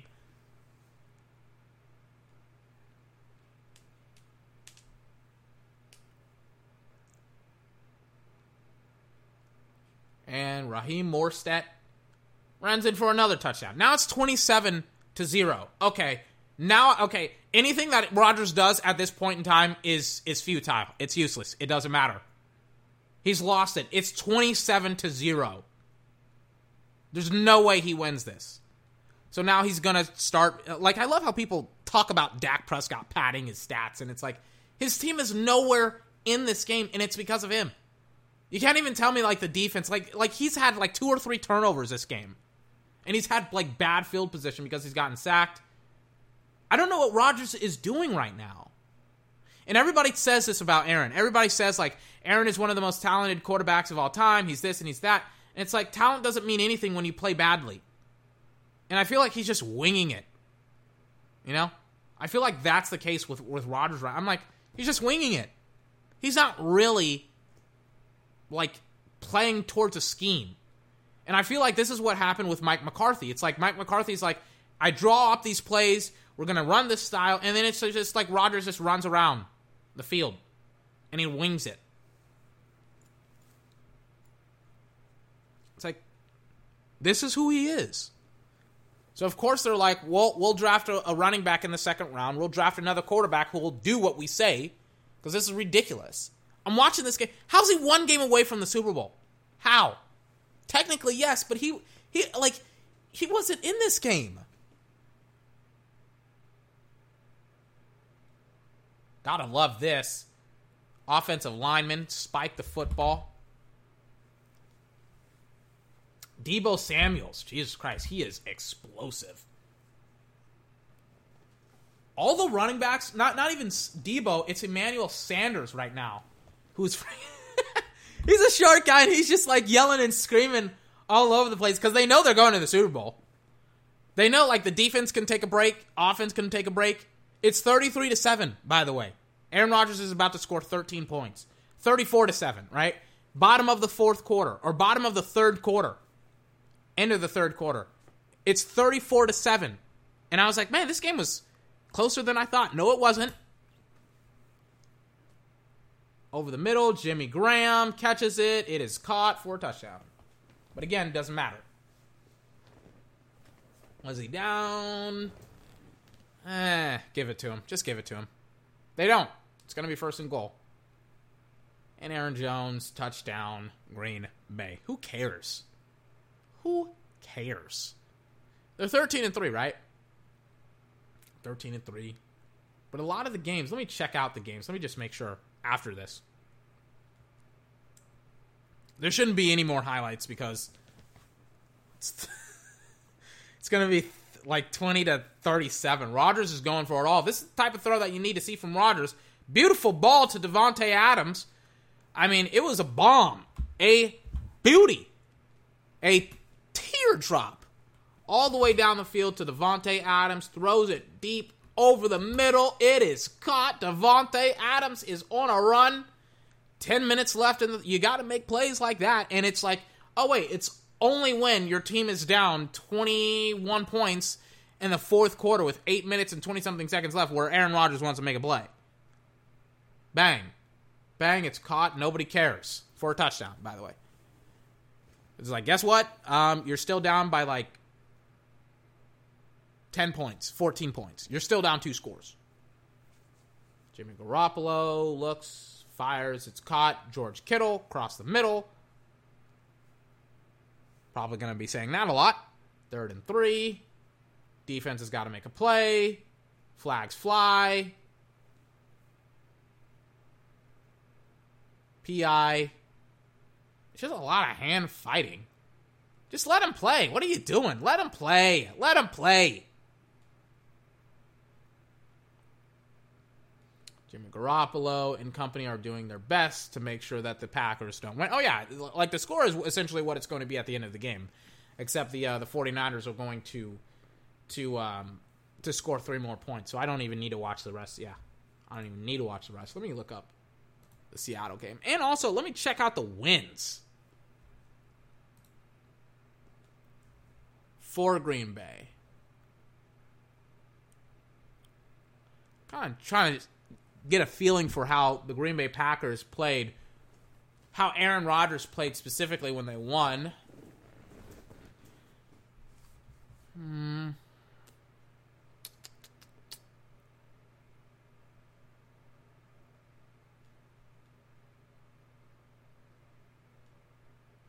It's kind of up and down, where it's like a lot of the games, a lot of the games that he's playing in, if I'm honest with you, some of his pass-rated games, like it's it's interesting that people talk about Dak Prescott beasting and feasting on the week, but so is Aaron Rodgers. It's like I'm looking at some of these, these games, and it's like the only hard games, essentially, that he had were Dallas, Philadelphia, and Kansas City. And, like, that's it.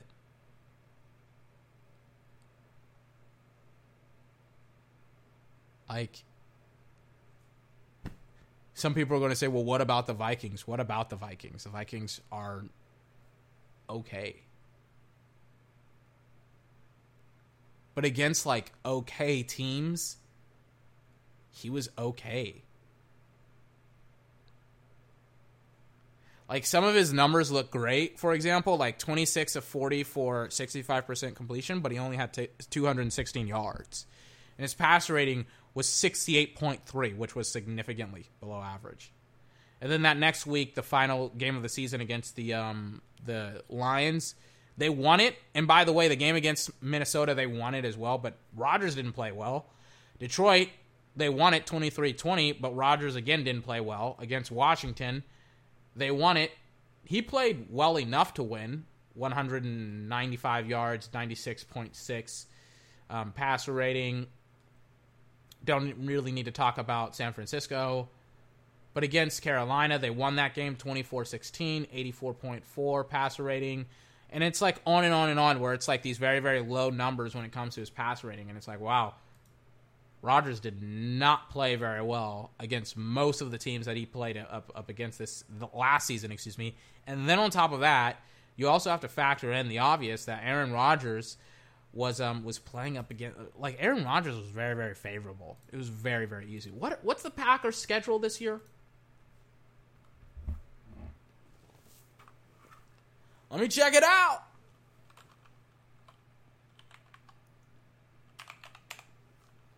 Let me check it out. Packers schedule. Kind of just want to see uh, like the entire teams and stuff like that.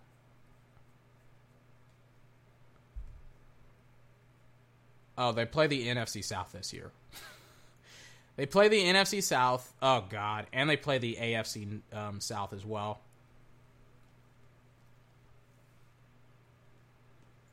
Their schedule is doable. Like, they play in a semi-easy division with Detroit and the Bears. They play up against Carolina and the Falcons this year, but they're also going to play up against Tampa Bay and the Saints. They also play up against um, Houston and the Colts. But they also are going to play up against Jacksonville and um, Tennessee Titans, which the Titans, they were good in the playoffs. They were nine and seven in the regular season. So we'll see. They also, because they were in a first-place schedule, get the luxury of playing up against teams um, that are in first place or that were in first place, like the, um, uh, the San Francisco 49ers, once again. And also, they get to play up against the Eagles, and hopefully Aaron Rodgers can beat the Eagles this time instead of throwing an end-zone interception, instead of throwing it to the pylon, uh, to the guy running in the pylon route that was wide open and nobody saw it. Great job. Great job. Where's my sip of water. Hold on.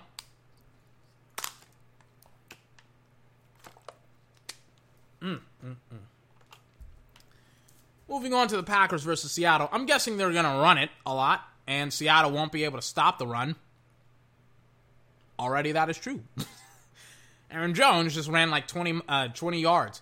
And it's kind of the the philosophy that I talked about earlier on. It's like when teams' specific identities are, hey, let's run the football, let's run the football, then sell out the run. Just sell out. Like, usually teams that are very, very run conscious, like there's very, very few teams that scheme, not scheme, but like actually run the ball really, really well.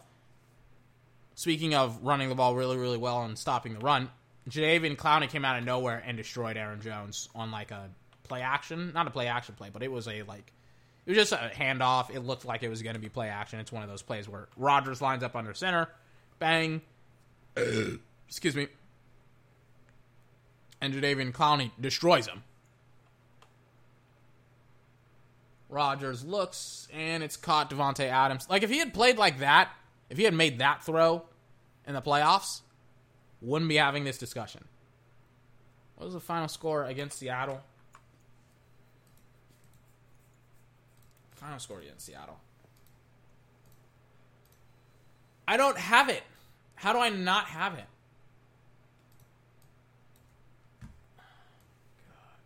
Here it is.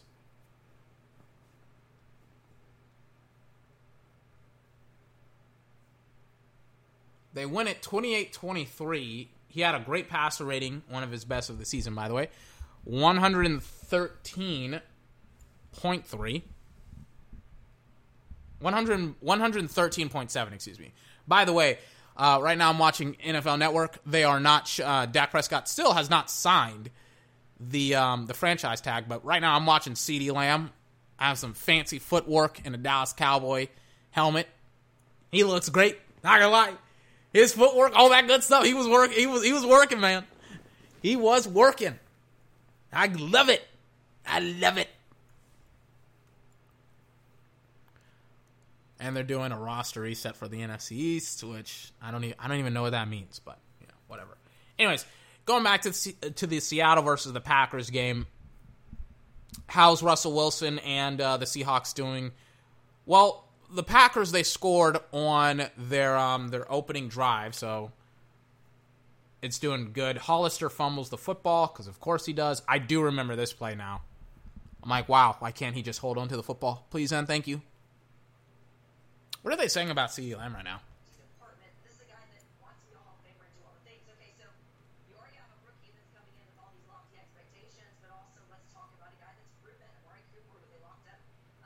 Right now, James Slater is talking about the wide receiving core of the Dallas Cowboys. Forget about Michael Gallup, who we saw get better and better with each game and with every year. He's heading into his third season with the Cowboys. Of course, now you've got Ezekiel Elliott, who will be a full go-to-go uh, for training camp. And then, of course, you locked up Blake Jarwin as your tight end, who is not going to have to share the role with Jason Witten. So when you just look at this offensive side of the ball, they are truly stacked this year when you look at this roster reset. It will truly only be end. I don't know why they're having a segment called Roster Reset for the N F Cs. I don't, me personally, I don't I don't understand it. I don't get it. I'll just roll with it.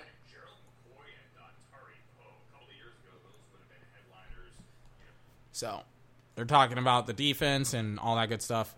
I thought they were going to have something interesting to say. They didn't. It was pretty much essentially what I've echoed for like months. But let's continue watching Aaron Rodgers versus... Um, Russell Wilson. It's weird how, like, in Seattle's case, they probably need to throw the football more than they need to run it. And in the Packers' case, they need to throw it, or not throw it, but run it more than they need to throw it. Like, that's how these teams win football games. And it's like, hey, maybe you get Russell Wilson some receivers, and maybe he's, like, a better quarterback. Like, you don't even need to sign receivers. You just need to go out and get receivers in free agency. Not free agency, excuse me, in um in the draft. There's a lot of them this year, and the Seahawks were like, we'll just draft a linebacker higher than we should, and um that's it. And that's it. I don't even know if they got a wide receiver. It's like, can you name me Russell Wilson's wide receivers outside of Tyler Lockett and D J, uh, D J, not D J, but D K Metcalf, because I can't. I don't know who these guys are. I mean, I guess Hollister, but he's like, Hollister's like a flex player. Like, he's a tight end and a um, and a fullback. So, I, I don't know. I don't know.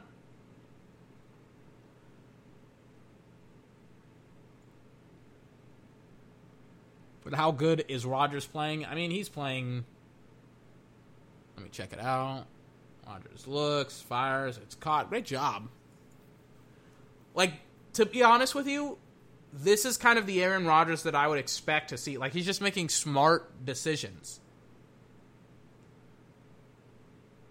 But I don't know who that guy was that I saw in those other two, like, games with San Francisco. And that's kind of, like, my point with Aaron is, like, I feel like he's on a decline because I've seen Aaron Rodgers play great. I've seen him play beautifully. And then there are other times where I'm just like, wow, Aaron Rodgers is just not playing well at all. Like, you can't look at those Green Bay games against San Francisco and tell me, like, oh, yeah, the, the, the defense was the issue. The offensive line was the issue. It's like, there are ways to avoid the rust, and he's just not avoiding it. I was like, Rodgers doesn't necessarily seem like the best. Maybe not like the best, but like he's... Like, he's playing the best. And he possibly can, I guess.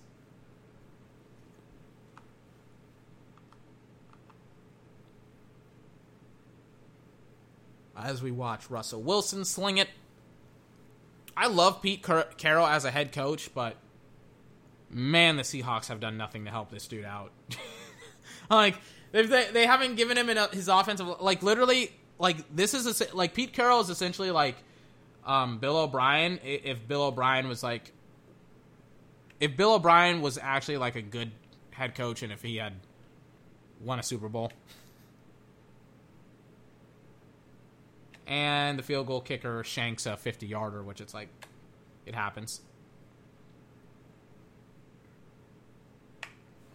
And that's for Seattle, not for Green Bay. Man. Second and seven now. Yeah, Rodgers is playing very, very well.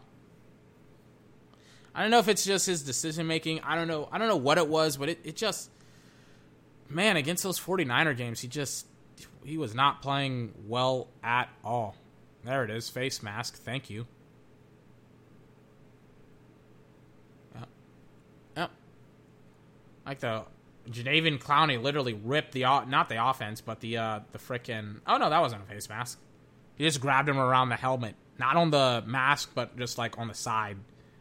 It's a big move play by Jadeveon Clowney.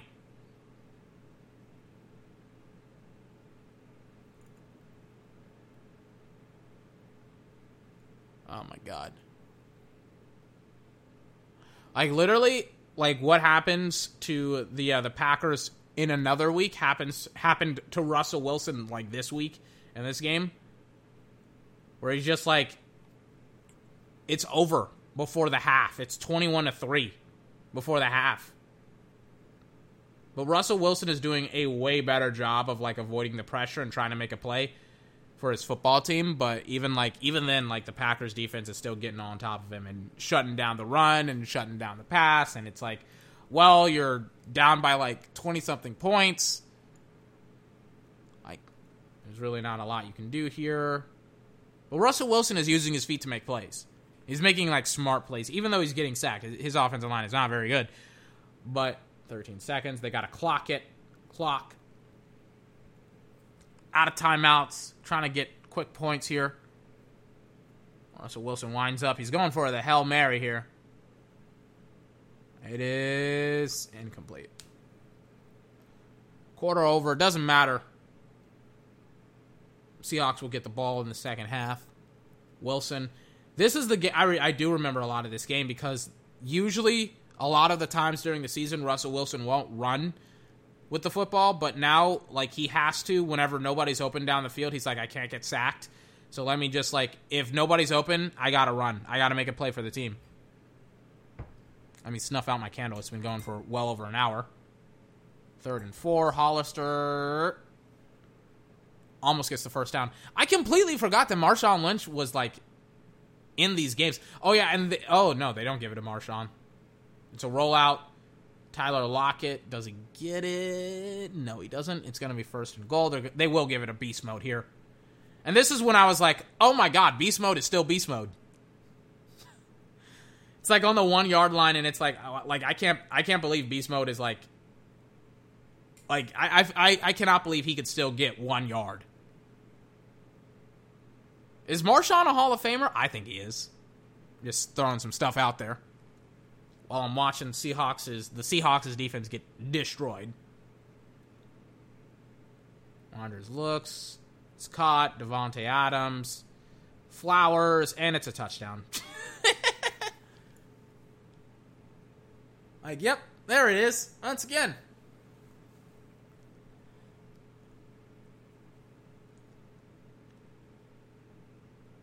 Second and eight. Tyler Lockett.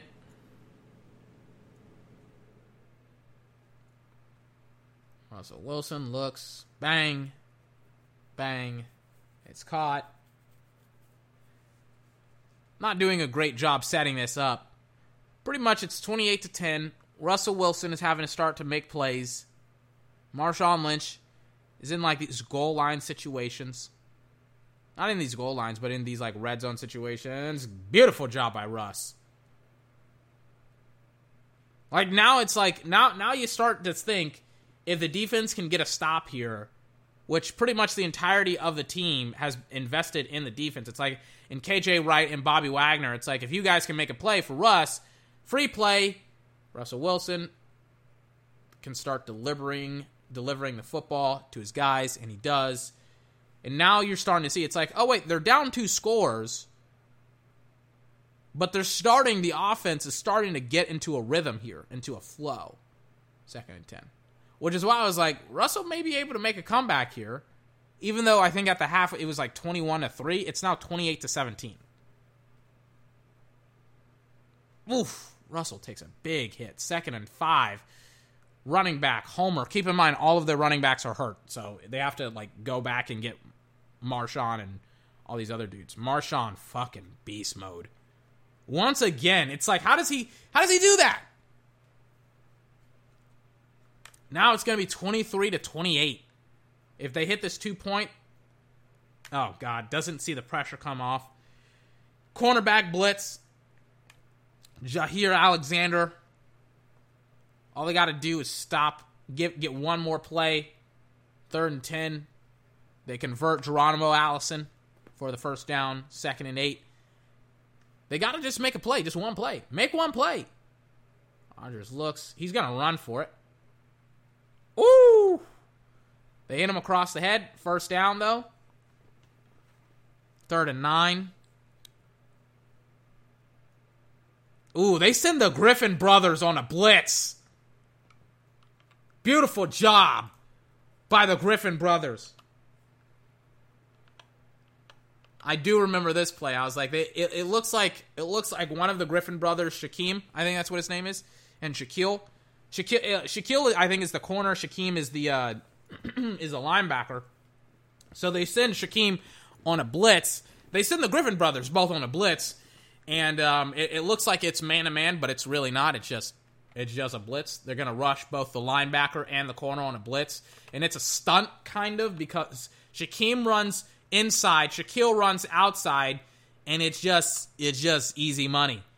Easy money. And they get both, and they get them. Both of them, dude. The brothers. They get both of them. Easy money. Seattle has a chance to make a comeback here and to win the football game. Let's see what Russ... Mm. Let's see, let's see what Russ does here. Marshawn is in on every single play, by the way. Pretty much for pass protection. Bang. How do you not catch that? It hit you right in your chest. Wilson. Looks.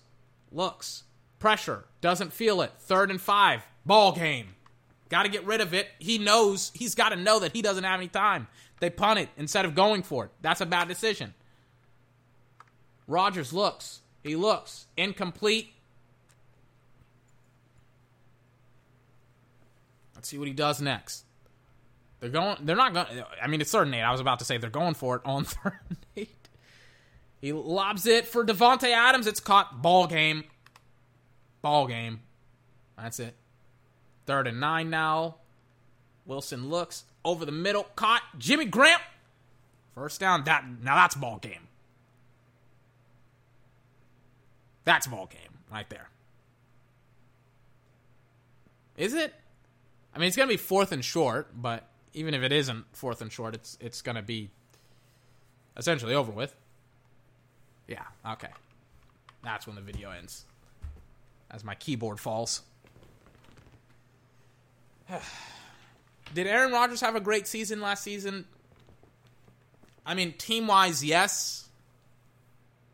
Yeah, he had a great season, like, win-wise and as a team and stuff like that. But will I say, like, individually, did he have a great season? Um, no, not really. It's like the more you look at some of their most important games, the more you're like, hmm, he he hasn't really played that well. As, as shocking as it is to say. As scary as it sometimes is to say, it's like, hmm. It kind of makes sense that I hate to say it, and I kind of laughed at it when they did it, but I'm like, it kind of makes sense that the Green Bay Packers drafted another quarterback on top of having Aaron Rodgers. Because it's like, some of their most important games, he kind of just looked lost. Other games, he really didn't, like, he really didn't, like, help out the team that much. It was like, of course, you would double up on running backs, get another one, get a quarterback, develop Aaron. K. Adams, I, maybe it's because I freaking saw way too much of Good Morning Football this morning, but she kept on reiterating that the Green Bay Packers were like one game away from the playoffs, not from the playoffs, excuse me, one game away from the Super Bowl, they were one game away, they were thirteen and three, and blah, blah, blah, and it's like, after watching a lot of their football games, maybe not a lot, but some of their biggest football games, like, wow, Aaron Rodgers wasn't that significant. Wasn't that significant. Like, I pretty much could have swapped him out for a lot of other quarterbacks in this league, and they probably still would have won ten-plus games.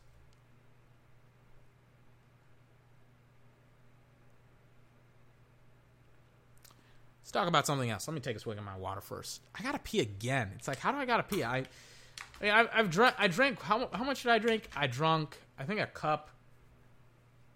No, not of juice. I don't know what I drank. I also had like a big cup of, not a cup, but like a big bowl of, of milk to go with my cereal today.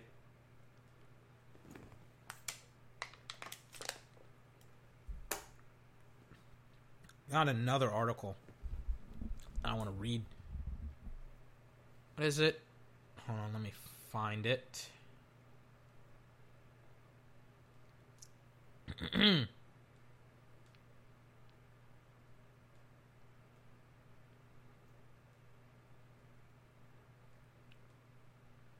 So apparently the Dallas Cowboys are stunned by Dak's stance on length of contract.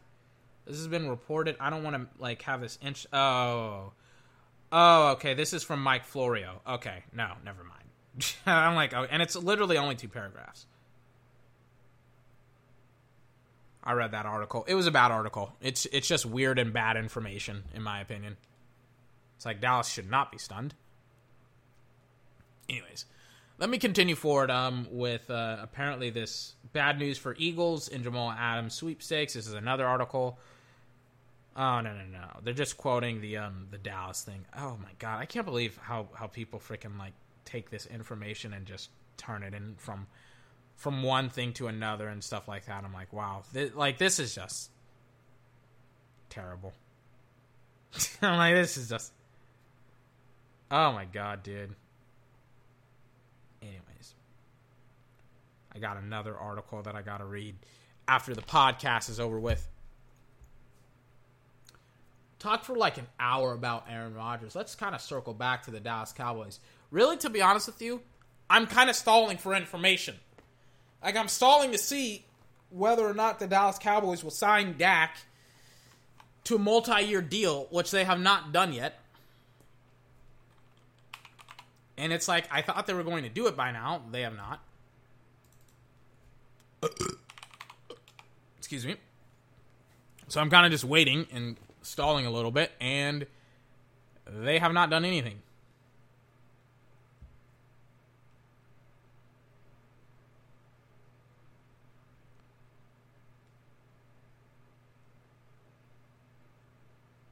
Okay, so this is weird. So let me talk about Jamal Adams here for a couple of minutes. But first, let me open with this. I got a piece sometime soon, but I'll hold off. But here's um, here's the video that has everybody up in arms about Jamal Adams. And this is him essentially being like, I want to go to... This is essentially Jamal Adams saying like, hey guys, um, I want to go to the Dallas Cowboys. Like, he's in a freaking Mercedes-Benz S U V, and he's at like a shopping center. How the fuck did this guy find him? And he's like, Jamal, Jamal, Jamal, come to Dallas, come to... And Jamal says, I'm trying. This is him right now. What's up, bro? Hey, what's up, bro? What's up with it? I just... Hey, you coming to Dallas? Hey, man, I'm trying, bro. All right.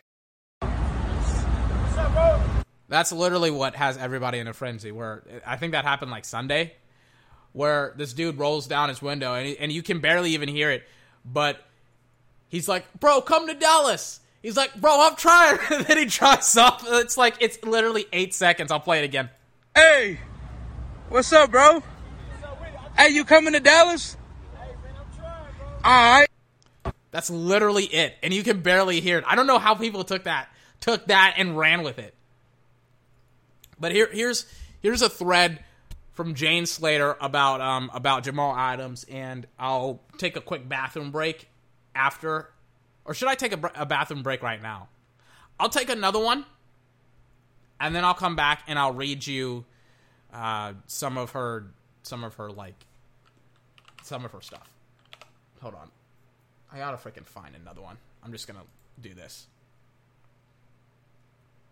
as I get another ad before yet another advertisement. Man, like, I've probably played more advertisements and watched more advertisements than actual videos today on the podcast. But ladies and gentlemen, I'll be back in the next couple of minutes to talk about what Jane Slater tweeted about Jamal Adams.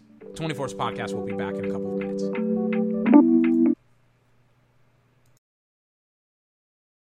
I don't know what just happened, but I just like freaking muted it.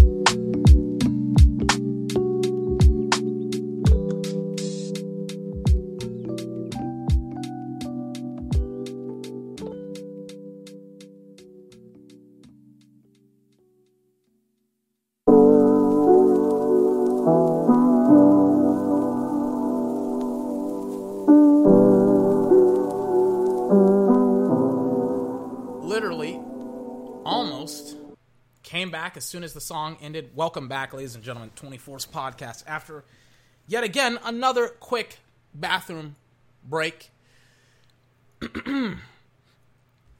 um, we were just going over Jane Slater's um, tweet. The reason why I'm I'm referencing Jane Slater is that she's she is in one of my in my opinion one of the best inside reporters inside reporters besides um, Mike Fisher for the Dallas Cowboys. So pretty much anything that she says within reason, I tend to believe. There's very, very few people that have like that sway over me. But yes, like she she's great at her job, and she's like one of the only like she's essentially the the key like correspondent, maybe not the key correspondent, but like the actual what is it? The main correspondent between the Dallas Cowboys and the N F L and the N F L Network. So I trust her more than I trust a lot of other people. But um, there's also other people that I trust, but whenever she says something, it's it's pretty accurate. So she tweets this out. A few additional notes on the Jamal Adams situation as it relates to the Dallas Cowboys, according to a source close to the situation, and this was about like thirty-four minutes ago. A thread, there is a trust issue with the Jets now. He felt like he has been a team first guy even when the even with coaching changes. Two, he was told they would redo his deal and haven't, making him wonder how committed they are to him. Three, he's willing to bend as suggested on the contract and has even considered the money he can make up for whatever he bends on in the Dallas market. Then four, and then there's five threads.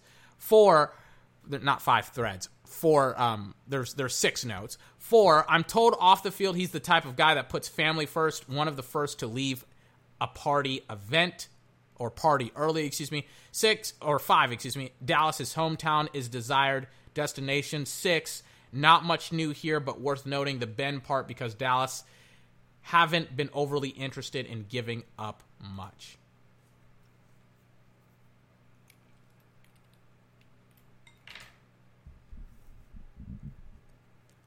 Lot of interesting stuff to unpack here. So I know that Jane just said in her Twitter threads, um, she said, what was it? In her sixth part, that not much new here, but worth noting the Ben part because da-da-da-da-da.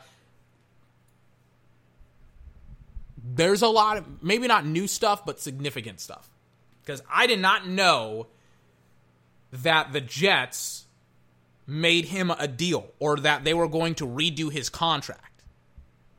Which explains why he is so adamant about getting their contract, getting his contract redone, because they told him he would. And that makes a lot more sense why he's just like, bro, I'm not playing. I'm, I'll, I will hold out. I will not play.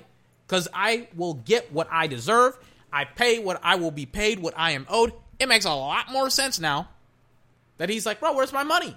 You told me you were going to give me my money. And they still have not given him his money. Makes a lot of sense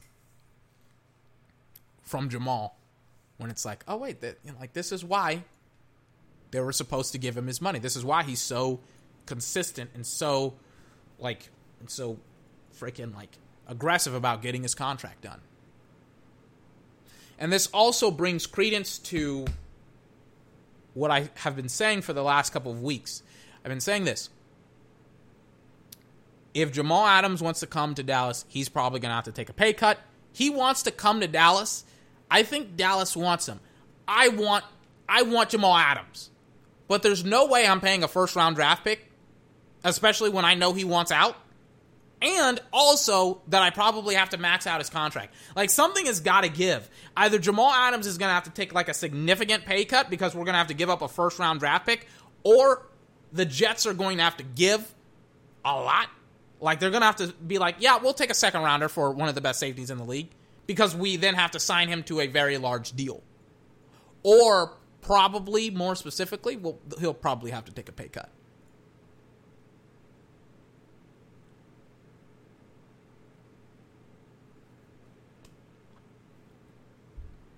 The reality is, Jamal Adams is still in play for the Dallas Cowboys. He will be in play for the Dallas Cowboys until the trade deadline and slash or until, maybe not until, but may, like, like here's the thing about Jamal Adams. The only way, in my opinion, that he becomes a Cowboy before the trade deadline is essentially if he, if the Dallas Cowboys are starting to struggle with this season or if the Jets aren't playing very well.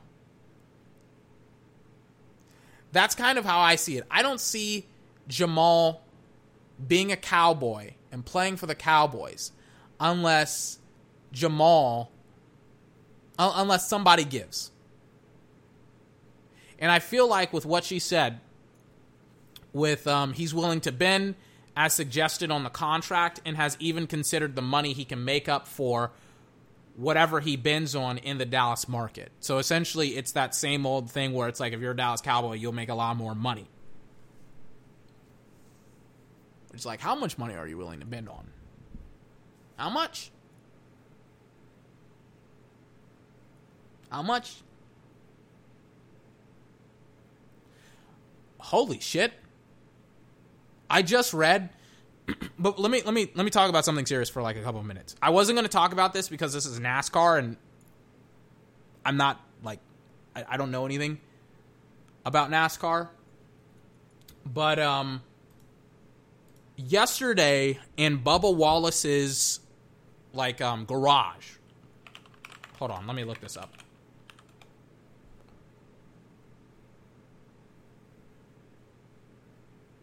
So, holy shit, this is really, really big. Let me, hold on, let me, let me, let me look something up. I, I was going to read this article after the podcast, but, like, something interesting flashed across my screen, and I got to talk about this. So, before I talk about it, let me talk about this. So, on Sunday, yesterday, think for the Talladega race. It was supposed to come on Sunday. It was raining. It was pouring. I mean, it's still raining right now. And it was supposed to be on Sunday or Saturday, but rain prevented that from happening. So it didn't happen.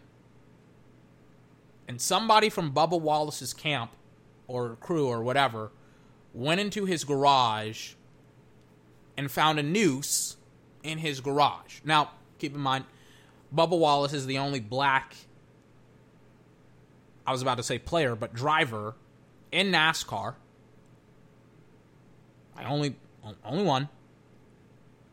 And a noose was found hanging in his garage. What does that mean? Well, usually when you're black and you find a noose there, it usually means like, it's usually a signal for, we're gonna lynch you. Lynching is obviously the, um, is, is the, is, is essentially when an angry mob, usually of white people, go in, usually of white supremacists, go in, they take a black dude, and they lynch him. And by lynch, they hang him from a tree, from a pole, from whatever, and by hang, hang him from his throat. Why would he do that? Why would they do that? Well, for, um, for pretty much any reason. Like, Emmett Till is a pretty great example of it, where I think there's still photos online that you can find of, like, the lynching of Emmett Till, where there's just this huge angry mob, and Emmett Till is hanging from a tree, and they cut Emmett, ten, uh, Emmett Till down, and they take him, and they throw him into a coffin gin, uh, not coffin, cotton gin, and then they throw his body in a lake, and then and then his body, then somebody finds his body downstream, and they have a, a open casket funeral for Emmett Till. Like, lynching has a lot of, like, stigma behind it, specifically towards the, like, you just don't put a noose out in front of a white dude, right? It's specifically targeted for this race. So Bubba Wallace gets um Bubba Wallace gets a noose hanged in his uh in his garage, which is a pretty serious thing. As much as people, if anyone wants to downplay that, that is asinine. Like, that's that's essentially a threat, right? Because nobody else is hanging nooses or uses the noose in that way. Like, that's that's a really, really serious thing. If people want to down, downplay that, they're idiots. That's ridiculous. Then E S P N comes out with this article saying racing icon Richard Petty will attend Monday's NASCAR Cup Series race at Talladega Superspeedway to stand in solidarity with Bubba Wallace. Petty decided to travel to Alabama Speedway after a noose was found in Wallace's garage stall Sunday. Sources tell Smith that Petty said, Petty, excuse me, said the most important thing for me right now is hugging my driver. Petty later issued a statement on Twitter, Twitter, excuse me, condemning the racist act. The race was postponed from Sunday because of inclement weather. That was the rain. It's still raining where I am, probably not in Alabama. It will mark the first race that Petty, eighty-two, attends since the sport was shut down because of the coronavirus. Wallace, who is black, drives the number forty-three Chevrolet for Richard Petty Motorsports. Wallace said in a statement Sunday that he was incredibly saddened by the act. Authorities said Monday, and this is the part that flashed across my screen, that the F B I is investigating the discovery of the noose, and the governor of Alabama condemned the act against Wallace, who is NASCAR's only full-time black driver. Former NASCAR driver Dale, Her- uh, Dale Earnhardt Junior also took to Twitter to offer his support for the Wallace, for Wallace, excuse me, in the wake of Sunday's incident. Wallace two weeks ago successfully pushed to ban the Confederate flag at NASCAR venues, though the sanctioning body was not allowed was was not has not outlined, excuse me, plans on how it will enforce the restriction. Hours after the race was postponed by rain, NASCAR said the noose had been found. The sanctioning body vowed to do everything possible to find who was responsible and eliminate them from the sport. It has not offered other details. Continuing forward, Talladega County Sheriff Jimmy Kilgore, that's an awesome last name, said NASCAR contacted the F B I, which was handling the investigation. The F B I field office in Birmingham, probably Alabama, did not immediately return a message by the Associated Press. Alabama governor, da da da da da da. There's no place for this disgusting display of hatred in our state. Bubba Wallace is one of us. He is a native of Mobile, probably Alabama. And on behalf of all Alabamians, I apologize to Bubba Wallace as well as to his family and friends for the hurt this has caused and our regret, the mark this leaves on our state. A lot of information to process. Jesus Christ. The F B I is investigating this. So it seems like, um, I don't know if criminal... I don't know if anything will be laced or targeted towards um, towards whoever did this. But yeah, if the F B I is getting involved, if the F B I, this is some pretty serious shit. I mean, technically speaking, you could name, you could like market this, not market this, but you could like label this as a threat. Slash a terroristic threat. Yes, you could. Yes, you one thousand percent could. Let me look up terroristic threat really, really quickly.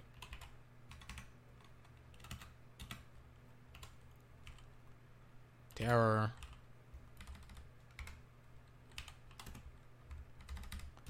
Let me look up the definition.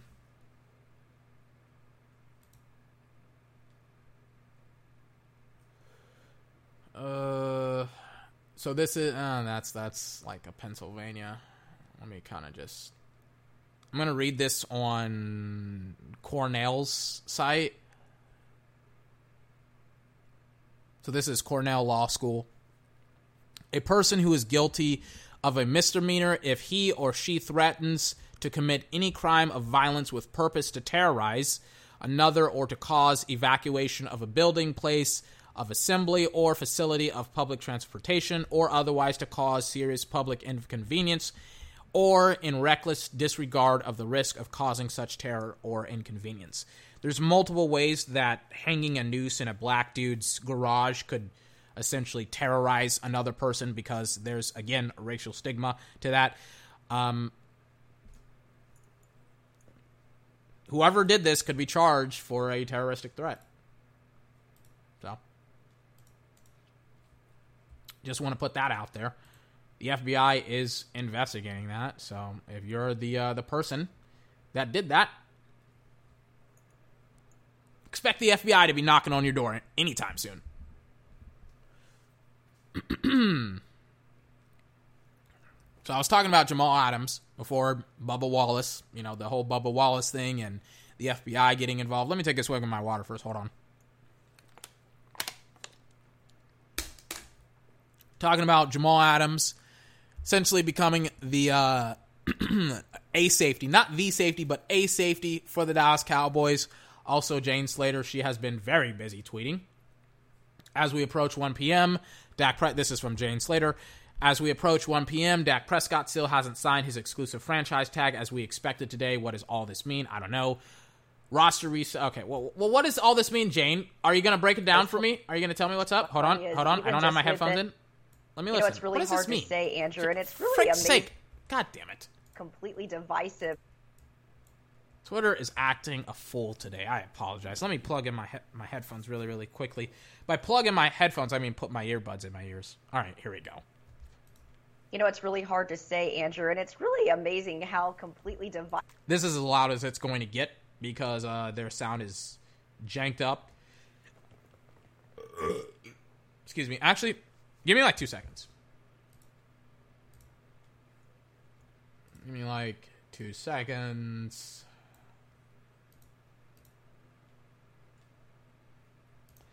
All right, I, I found a way to turn it up. Let me just do this.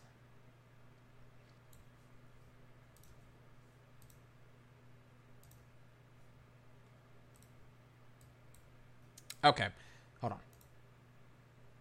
Okay, so it's going to sound weird. It's not my audio. It's their audio.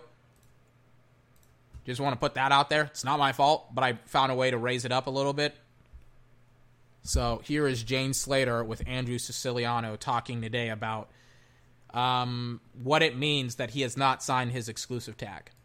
You know, it's really hard to say, Andrew, and it's really amazing how completely divisive the issue of Dak's money is, even just within the Cowboys fan base. I see it on my Twitter timeline and on social media, and, and you're hearing it out there. Yes, there is an expectation that he is going to sign this exclusive franchise tag today, although I should point out that right before we came on air, uh, I checked in. That has not happened yet. So this has got a lot of people wondering, why do it now? Does this mean that they're close? It's honestly very hard to say, and just talking to my sources close to this situation, it doesn't seem like they're any closer on the years or their money that they uh, were a couple of months ago. But again, the goal here is still a long-term deal, and of course they have until July fifteenth to, to do that.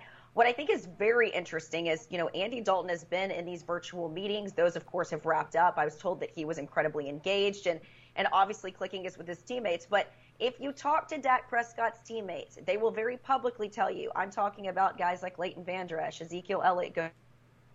They believe Dak Prescott should get paid. They want him in the building. But by signing this exclusive franchise tag, when he does, it does say that he will be the starting quarterback and will show up at camp on time as a result of getting that done. So that's Jane Slater. That was a whole lot of nothing, if I'm honest with you. I was like, wow, that's... I thought it would be better than that, but it was, uh... It was, not, it was nothing. Wow. But yeah, he's still not signed his um his tag yet. I thought he was going to sign it early on in the morning. Maybe he'll sign it later on.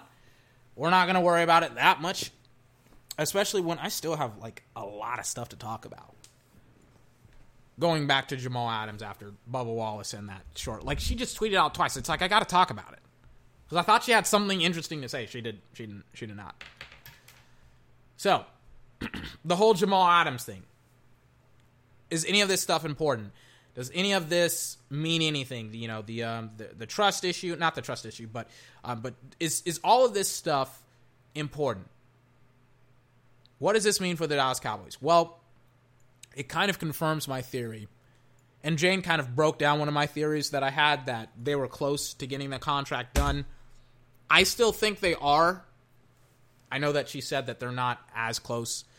Um, they're they're not any closer than when they were months ago, which it's like, all right. I still think they are getting closer. Because it's like, Dak has no reason, especially with virtual, like, virtual training camp and stuff like that over with. It's like, either they're close or they are trying to get somebody you know, signed or something. And Dak is like, or it's a good faith movement, or I, I don't know. It's got to be something. Because it's not it's not nothing that he signs a franchise tag because he just gave up all of his all of his leverage that he has in negotiations. Just gave everything up. It's like, why would he sign it? Technically, he still hasn't signed it. But why would he sign it yet? When there's there's no reason to.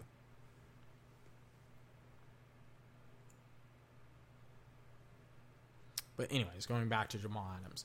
But yes, Jamal Adams is so in play right now. He is completely, he is, he is still in play to become a Dallas Cowboy.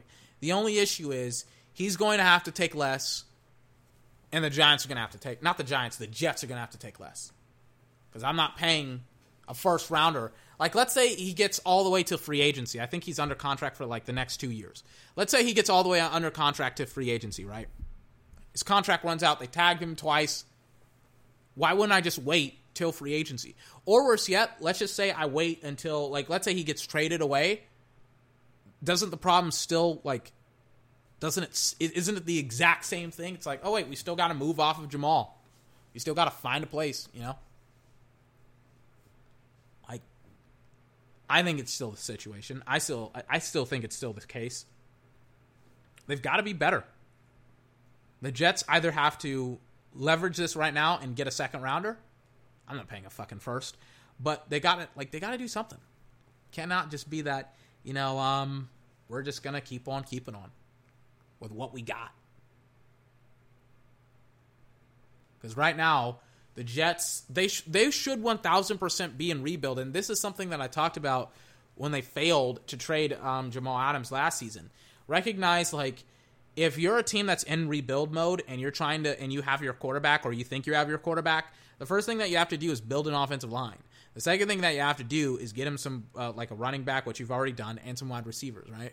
So what happens now with Jamal Adams is that he is an asset that it's like, he, he's a luxury that you can't really afford. It's like if he was a pass rusher, and by a pass rusher, I mean like an actual pass rusher, like a defensive end. I know he had six sacks last season. Let me check his numbers.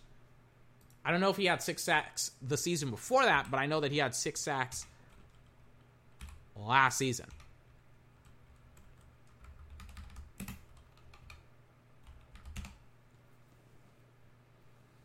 Yeah, he had three point five the season before that, and then two. So his sacks have been going up. He's only had two interceptions his entire career, which is bad. Very, very bad. But he got his sacks up. His his tackles last season were seventy-five.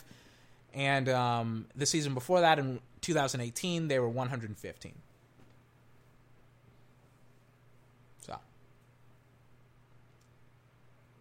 we'll see. We'll see about Jamal.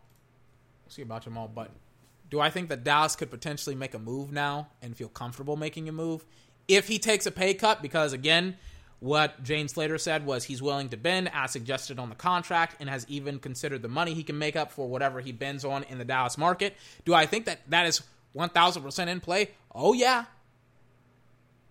They got to get the Dak deal done first. And he technically can't start negotiating with the Dallas Cowboys. Technically, he can't.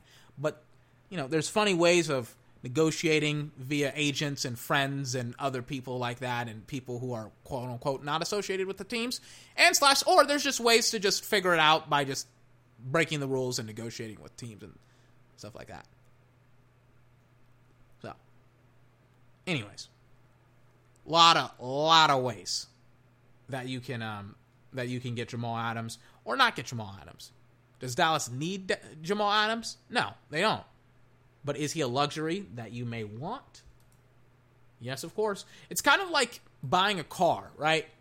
In reality, you don't really need a car. You don't really need anything more than like a Toyota Camry. In reality. But if you're rich enough, if you're wealthy enough, if you're well off, you can be like, you know what? I don't really want a Toyota Camry. I want to drive a Maserati. I want to get a Porsche. Right? You can get a Porsche. Jamal Adams is a Porsche. What Dallas has right now is a is a is HaHa Clinton Dix, who's a Camry. You know, it gets you from point A to point B, but not really in style. Jamal Adams will get you from point A to point B in style. That's all you really need. But I think it's very much in play. I think he is very much in play, but will it get done? I think the most important thing is that the Dow- the Dallas Cowboys get Dak Prescott, his deal done. We'll see about that later on. Hopefully today. And by we, I mean me. Because I am almost done with this podcast. I mean, I've been talking for two and a half hours. It's like, you'd think I would be tired by now. I'm, I'm ex- it's only one o'clock. Only one o'clock. Technically, it's one twenty-two, but it's it's one o'clock. Anyways.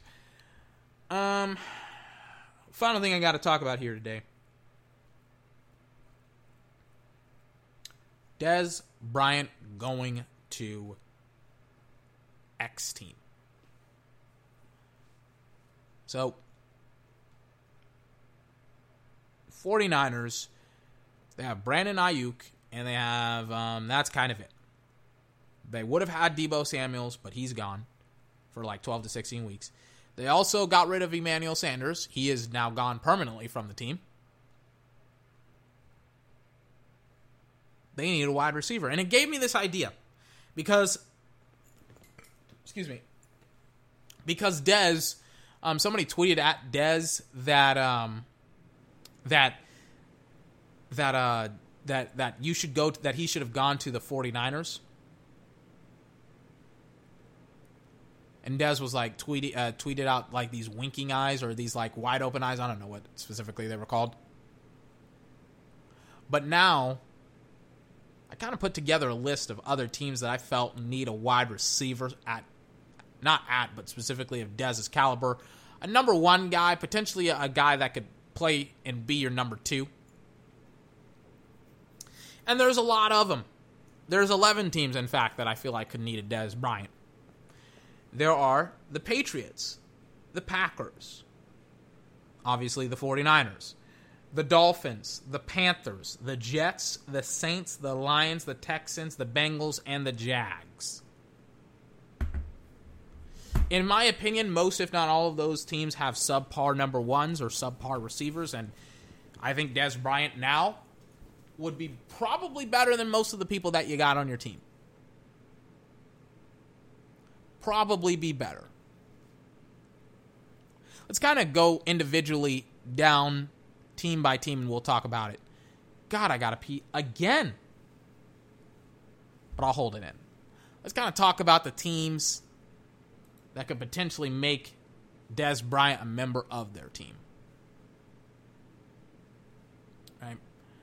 So first and foremost, we got the Patriots, the New England Patriots. Now, you got two tight ends in the draft. Instead of drafting, I don't know, a wide receiver, that's essentially what you got. So you so you're going to get two tight ends in the draft, no wide receivers. Well, maybe you want to get a veteran wide receiver. This is where Dez Bryant comes into play. And Julian Edelman last season was banged up. He didn't have, he, he didn't have essentially what he, not he didn't have, but he wasn't very healthy. And obviously, Tom Brady didn't have anybody to throw the football to outside of Julian. So it's like, now you got two tight ends. Now you got Dez Bryant. You don't really need Dez Bryant to be two thousand fourteen Dez, but Dez Bryant of like two thousand sixteen to help take the pressure off would be okay. The only issue is if Dez Bryant is a handful, handful, excuse me, to deal with in the locker room, which I feel like Julian Edelman would shut that shit down so quickly because he's he's the man. I think he's a three-time Super Bowl champ, two-time? Two or three-time? Two-time? Three-time. Three-time Super Bowl champion. He's like, bro, shut up. I got three rings. Dez, you tripping, bro. I feel like Julian is the great yin to Dez Bryant's yang. I also think Bill Belichick wouldn't put up with it. But Dez Bryant, I think, would be a really, really nice fit for the Patriots. Who do they have? Oh, yeah, they also have N'Keal Harry. So, yeah, Dez Bryant, I mean, depending on if Dez would be, not Dez, but it, it, it would depend on if Julian would be a third guy, which maybe or maybe not. But I feel like Dez would be perfect for that team. He would be the number two guy. He would go up against number two corners. Julian Edelman would be the number three guy. He would go up against number three guys, and you and depending on how good Dez is, is you could motion him. You could motion him, excuse me, inside or outside. Dez could be a really, really nice receiver for you. We'll see. We'll see about the Patriots. Packers is pretty obvious. They don't got a damn wide receiver either. They didn't draft one. They didn't get, I think they got um, a quarterback in the first round and a running back in the second round. And then by the third round, I th- who did they get in the third? Please tell me they got a receiver in the third. Because they needed a wide receiver. Because it's like, all their guys coming back, I, I don't know who they are.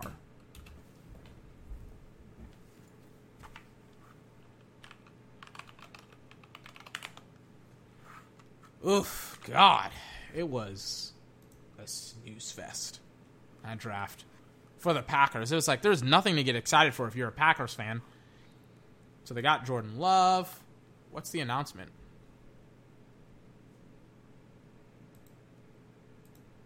Oh. That's super clickbaity. I thought it was about Dak. It was about something else. They got a tight end, a linebacker, a guard, a center, a guard, and a safety. Wow. That sucks. I'm like, wow. That sucks. So they didn't get a wide receiver in the draft. Well, you need a wide receiver. You just let go of Geronimo Allison. I don't think a rookie third string, not a third string, a third rounder at tight end is going to come in and do very much for you. And also, you, you're missing like a piece or two from last year's offensive line. So now you're worse on the offensive line. You're worse. You're way worse at wide receiver. And you have rookies starting at tight end. Like, get your damn quarterback a damn wide receiver. Dez is probably going to have a little bit more responsibility on that football team, but um, it could be kind of toxic. I'm not going to lie to you. It, it could be it could be kind of dangerous, kind of toxic in the sense of it's like Dez Bryant and Aaron Rodgers on the exact same team. Two very, very, you know, two guys with a lot of ego on both sides. Um, not on both sides of the team, but two guys with egos on that offense.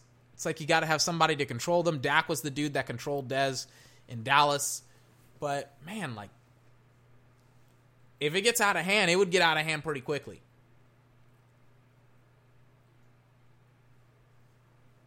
But I would really, really like it if Dez went to the Packers because he would go with a veteran quarterback. Really, I would like it if Dez before, I was like, Dez could probably go back to the Dallas Cowboys, but he would be a third-string guy. Not a third-string. I keep saying third-string. I mean, he would be the third option. He would be the third guy. He'd be the guy that would be operating in the slot. It's like, how much how much experience does Dez actually have working in the slot? I know some people are going to pull up tape and be like, look, here's Dez working in the slot in this particular year. Here's another year. But it's like the percentages. How often does Dez Bryant work in the slot? The reality is not that much. Again, he has worked in the slot. That's not the question.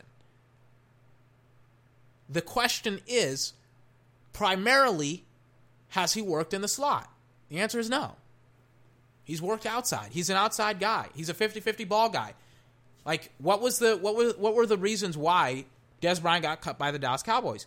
In one-on-one, man-to-man situations, he could not get separation. That is not me saying that. That is what Will McClay, the director of player personnel, the dude that pretty much makes the drafts for the Cowboys, that's what he said. He's like, we let go of Dez because he couldn't get separation against one-on-one, man-to-man coverage. Right? Now, can he do that now with his route running? Has his route running in the last two years gotten better? I hope so. Because he's too old to, to be to be jumping up in the air like a bald eagle. It's like he needs to work on his route running. He, that's what he needs to do. If not, he's going to have a hard time at like age thirty going up in the air trying to snatch up a football like he was in his early twenties.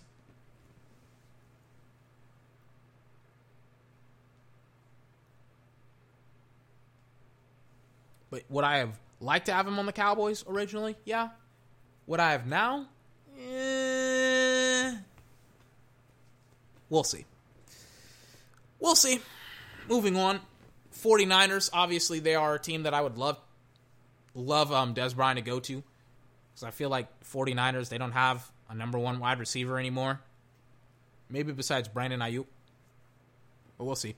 Dolphins, yeah. Dolphins need a number one wide receiver as well. I think they have Devontae Parker, and that's kind of it, but I'm not really sure. He's like their best wide receiver on the team, but I don't necessarily know how good he is in relation to the league. Let's check that out really, really quickly. Let's see how good he is in relation to everybody else in the league.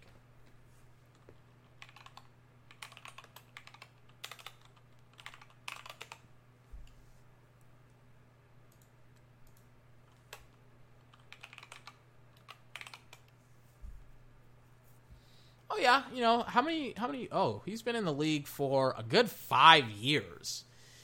Uh, last season was his best season by far. Nine touchdowns, twelve hundred yards, seventy-two receptions. All of the years he's been playing with, um, with the Dolphins. Yeah, this could actually work out very, very well. That's why they didn't draft a wide receiver. I was like, why didn't they get a wide receiver in the first or the second or third round potentially? I was like, oh, they have Devontae Parker, who's actually pretty decent and who is horrendously underrated. I didn't know he was this good, to be honest with you.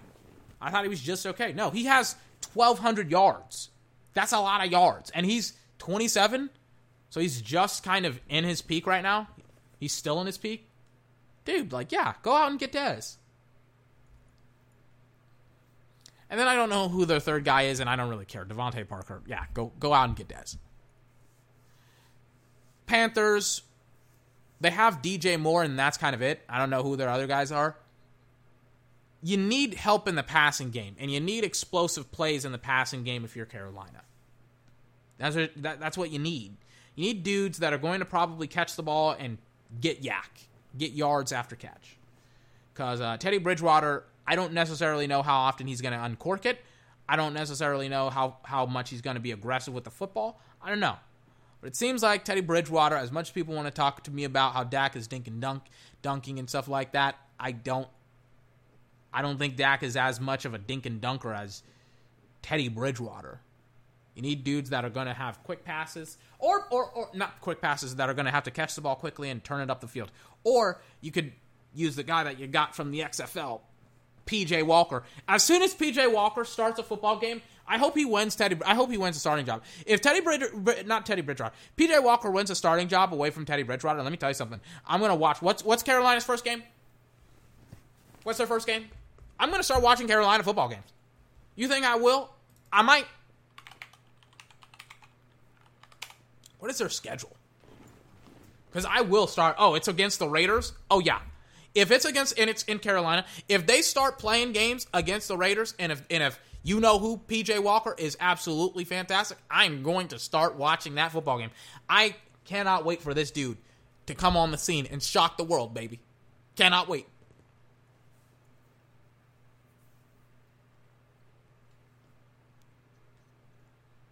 But going back to Dez, um, Panthers could be an ideal location for him. I don't necessarily know if he wants to go to Carolina, but definitely the Panthers are definitely an option for him to go to if he wants to play there.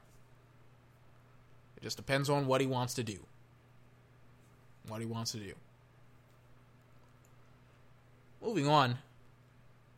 Jets. Jets are pretty much in the same situation as all the other teams that I just listed. They need a number one. They have question marks at the wideout position. Yes, Denzel Mims is a question mark because of his because he's a rookie. So it's like, how many yards is he going to get? So what you can probably do. Hold on. Here's what I would do if I was the Jets.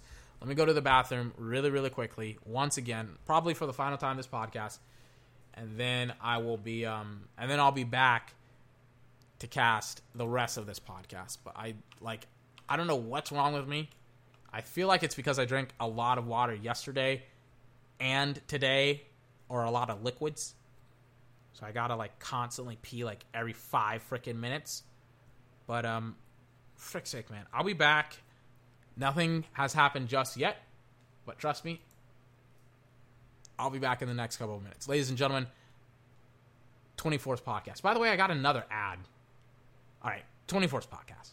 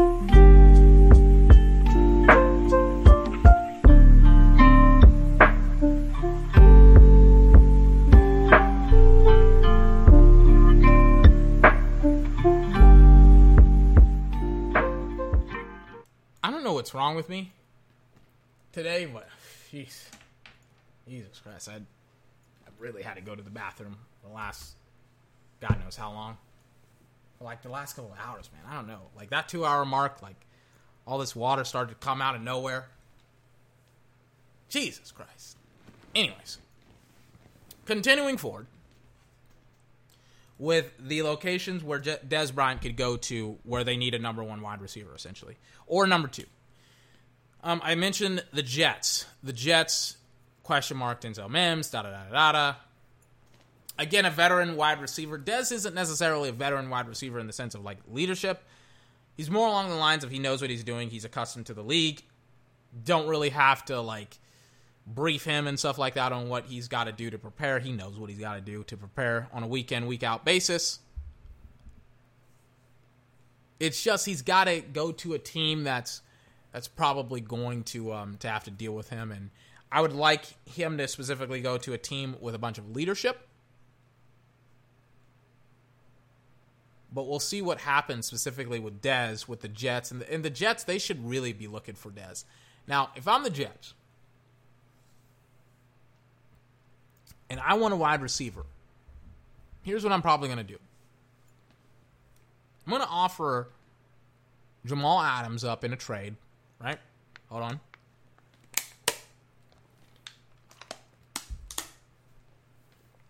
I'm going to offer up Jamal Adams in a trade, right? And I want teams to take the bait in the sense of defensive-minded head coaches, because defensive-minded head coaches, they salivate whenever they see Jamal Adams, right? So I'm going to be crafty. I'm going to put it out there with some of these guys. I'll be like, hey, you want Jamal Adams? Give up that, give up that wide receiver. You know, that wide receiver doesn't matter. No, nah, that wide receiver, he, he's a second or third guy. You know, don't, he doesn't matter. All right. I'm going to be looking at, um... this is a team has a lot of wide receivers, needs a safety.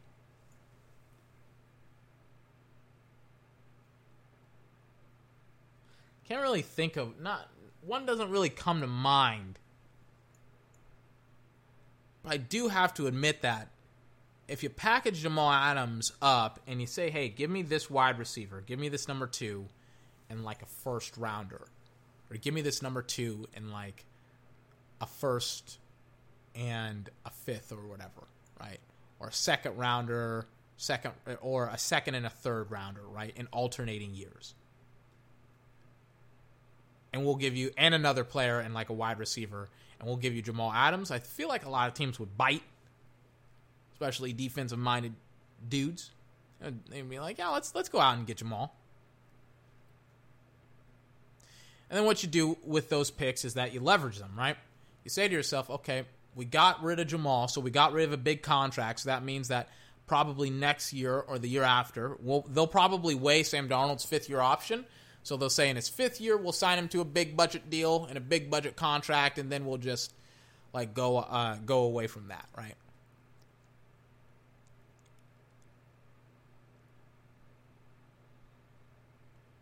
But when you sign Jamal, you kind of take away all this leverage, all this negotiation. You're not sign Jamal, but when you sign him, oh my God, I'm getting confused. I'm tired. Sorry, but when you sign Jamal Adams, it becomes really, really hard to pay Sam Darnold and a lot of other players, depending on who you got. I think the Jets salary cap is disgustingly like filled up. It's like all of their, they have like all of their money tied in resources. I'm like, huh? That doesn't make any sense whatsoever.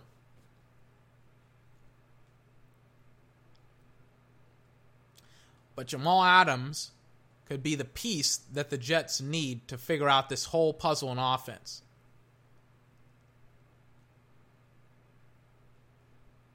We'll see.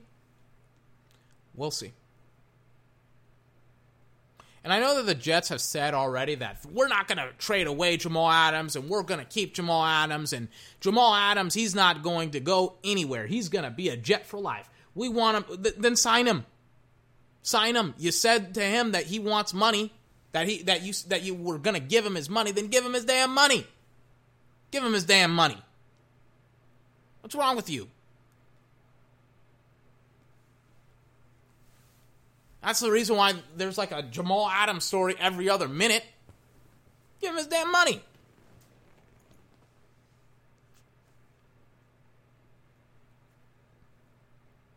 I don't know. We'll see. We'll see about Jamal. We'll see about the Jets and Dez Bryant.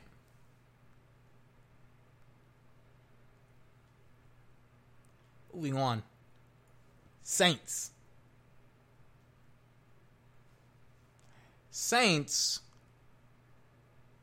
are now in an interesting position. I think Dak and the Dallas Cowboys have one of the best wide receiving cores in the league, if not the best. Amari Cooper, Michael Gallup, CeeDee Lamb. All dudes that could have one thousand yards this season alone. The Saints, on the other hand, Michael Thomas, one of the best, if not the best wide receiver in the league. And Emmanuel Sam, I was about to say Emmanuel Sam, Samuel or Samuel. Like, he has the same name, or he has part of the same name as Deebo Samuels. So I was going to say Sam, um, um, Samuel, or I, I don't know. I think his name is Emmanuel Sanders. There you go. I got tongue-tied. I got confused. But Emmanuel Sanders is now a Saint as well. I don't know who your second guy is, but it's probably not Dez Bryant. Because of that, um, maybe you should start looking around for a number two guy. I don't think they got anybody in the draft. I would have known. It's like, wow, the Saints got a wide receiver to pair with Michael Thomas and Emmanuel Sanders. The fact that they didn't, they're, they're probably pretty confident in their ability at wide out or wide receiver in general. So like, hey, we'll just keep what we got. But if your guy, Dez Bryant, I'm trying to think, like, he's been out of the league for like three years, technically. Like, he's been on a team, but would he, like, I think the question is, like, would he essentially, like, would he go back to the Saints? Maybe. We'll see. We'll see. But would they need him? Oh, yeah, one thousand percent.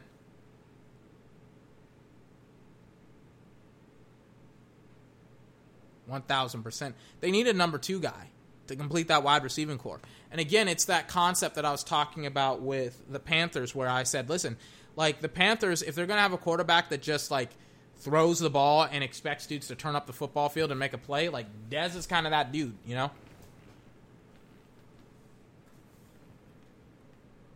Like, it just is. It just is. Moving off of the Saints to the Lions. The Lions, I think they have Kenny Golladay now. Kenny Golladay, great wide receiver. For them, of course. Kenny Kenny, uh, Kenny Golladay, Geronimo Allison, formerly of the Packers. Kenny, uh, oh my God, I, I'm getting tongue-tied here. Kenny Golladay has sixty-five receptions, one thousand one hundred ninety yards, eleven touchdowns in, I think, his third or fourth season in the N F L. Third season in the N F L. This dude is balling. This dude is balling. Last two seasons has had two thousand yard seasons, and his production, ladies and gentlemen, has only gone up from there. Only gone up. Started with, in his rookie season in two thousand seventeen, twenty-eight receptions, four hundred seventy-seven yards, three touchdowns. All the way up to over one thousand yards, sixty-five receptions, eleven touchdowns. Without Matthew Stafford. It reminds me of, like, Calvin Johnson all over again, where Calvin Johnson was getting thrown footballs by scrubs, and he had nobody. he had nobody great until Matthew Stafford came along, and then he, and then um, and then it was just like Matthew Stafford really couldn't elevate the team from there. Even though he had one of the best wide receivers of all time in Megatron. I can't believe somebody na- was named Megatron. That's awesome. But yes, Megatron one of the best. Kenny Golladay, he's a great one. Geronimo Allison. Do you need a third wide receiver? Yeah, because your offense sucked last year. Paired with your defense, your defense was terrible. And guess what you have the opportunity to do this year? You got the opportunity. You finally... So, Detroit, this is why I'm pissed off at Detroit. Because they got so many players now. They got so many players, and you know what? They're probably not going to make the playoffs. They got Matthew Stafford. They got two guys, maybe three, depending on if they want to sign Dez Bryant. They got a, a great running back in DeAndre Swift. They got, um, what else did they get? They got a first-round draft pick tight end in T J Hollister. Okay, not T J Hollister. Well, T J Hockenson. I think that's what his name is. All right, it's Hockenson. What's going on? Okay.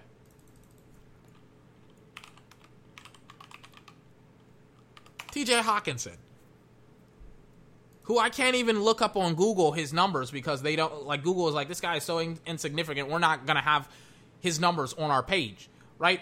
He caught fifty-four percent of passes. He was targeted fifty-nine percent, he was targeted fifty-nine times, he caught thirty-two balls. Houston, we have a problem.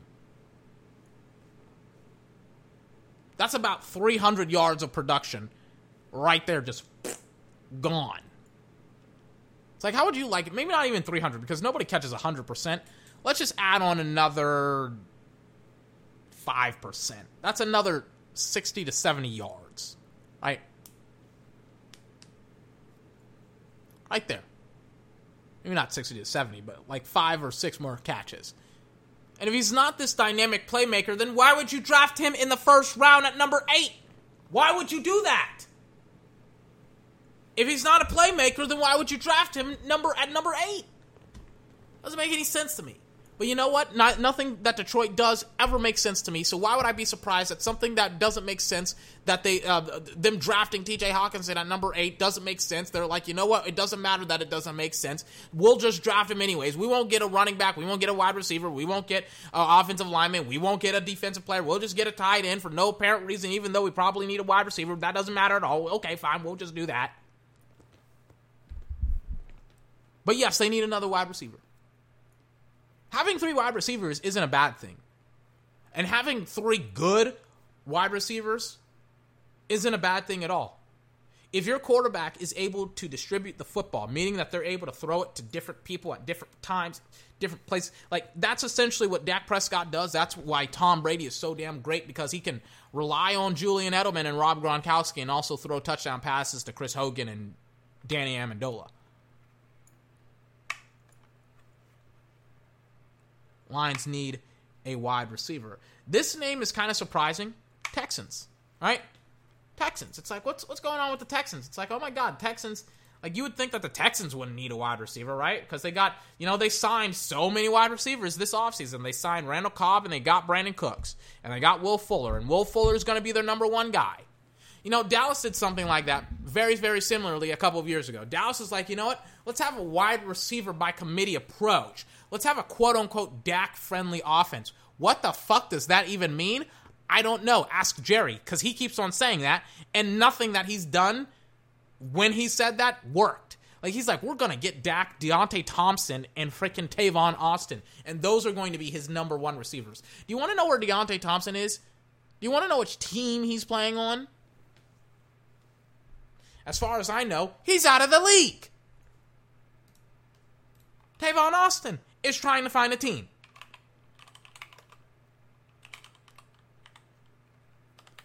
Let me just check. He is out of the league. Tavon Austin, I know for a fact, is out of the league. Let me check. Yes, he is. Like... These are dudes that Dallas was like, we'll get them and we'll have them be great and da-da-da-da-da-da. It's like, nope. Doesn't work that way, right? We'll have two fast burner guys and they'll just run up the field, and it's like, nope. Nope. Not in the N F L. Doesn't work that way. Got to have somebody who can run routes. That's why they got Amari Cooper. That's why they went and got Michael Gallup.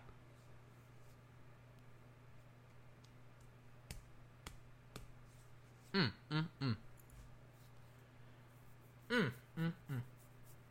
And now, wh- what team was I talking about? The Texans. They're like, well, we'll have a wide receiver by co- wide receiver by committee as well. we'll have Randall Cobb and we'll have Brandon Cooks and we'll just go ahead and do that. It's like, or, or, because more likely than not, Will Fuller will be injured. How how many games did Will Fuller play last year? How many did he play? I think he, I think he missed three games, right? But he also missed a playoff game, too. No, he missed two games. No, no, no, no. That's his number, fifteen. He missed five games last season. Five. And you can bet your ass that in some of those eleven games, he was hurt. And do you want... Oh, my God. What is Houston doing? Let me take off my glasses. I can't believe what I just saw. What is Houston doing? What are they doing? Why? I, I know this happened months ago. Why did you trade DeAndre Hopkins? Why? Why did you do that? Why did you trade him away? Why? Did you did you even did you even check Will Fuller's numbers before you traded away DeAndre Hopkins, man? Come on, man. Y'all must be tripping. Ah, oh my God. I, ah, uh, God, I, I, I, I, ah, uh, God, I'm, let, let me, let me look up Kenny Stills. Kenny Stills, you better have better numbers than Will Fuller.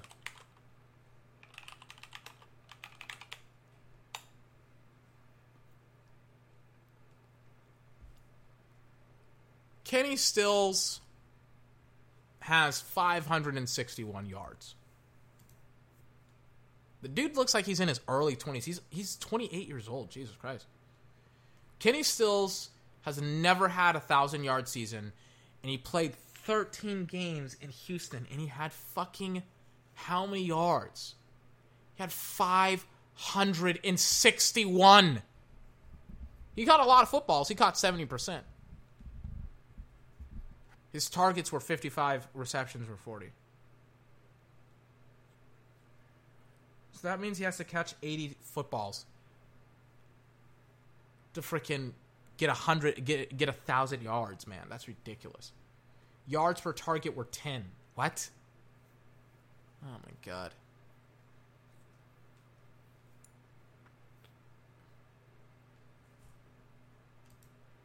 Ah, uh, man. So I was going on a tangent of why did the Houston Texans trade away DeAndre Hopkins?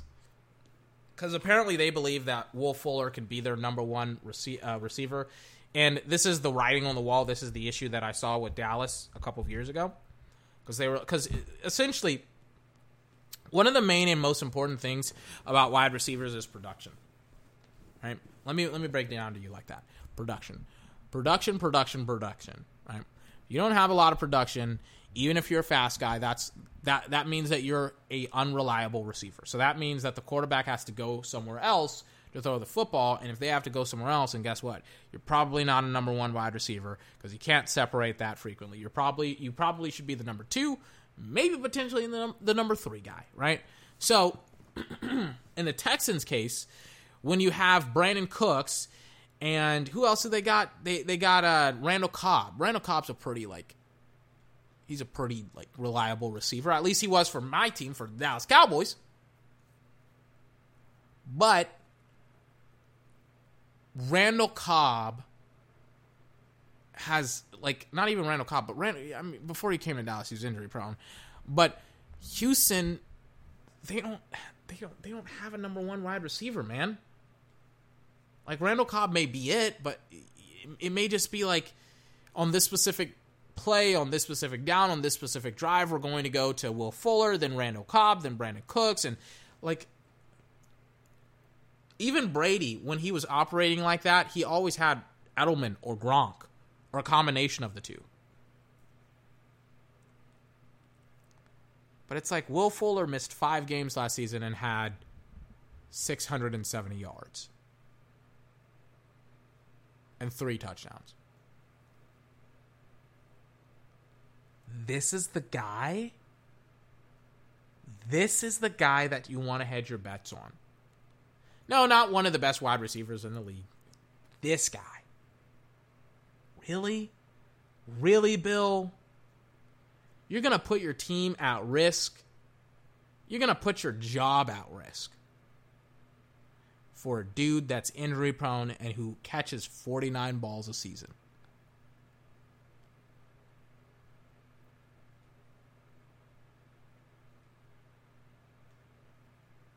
It's not my job to lose. Oh, man. Texans need a number one wideout. Bengals. This should be pretty self-explanatory. They got nobody besides T. Higgins and A J. Green. And A J. Green wants out. So you want to know what's going to happen? A J, A J Green, excuse me, is probably going to get out.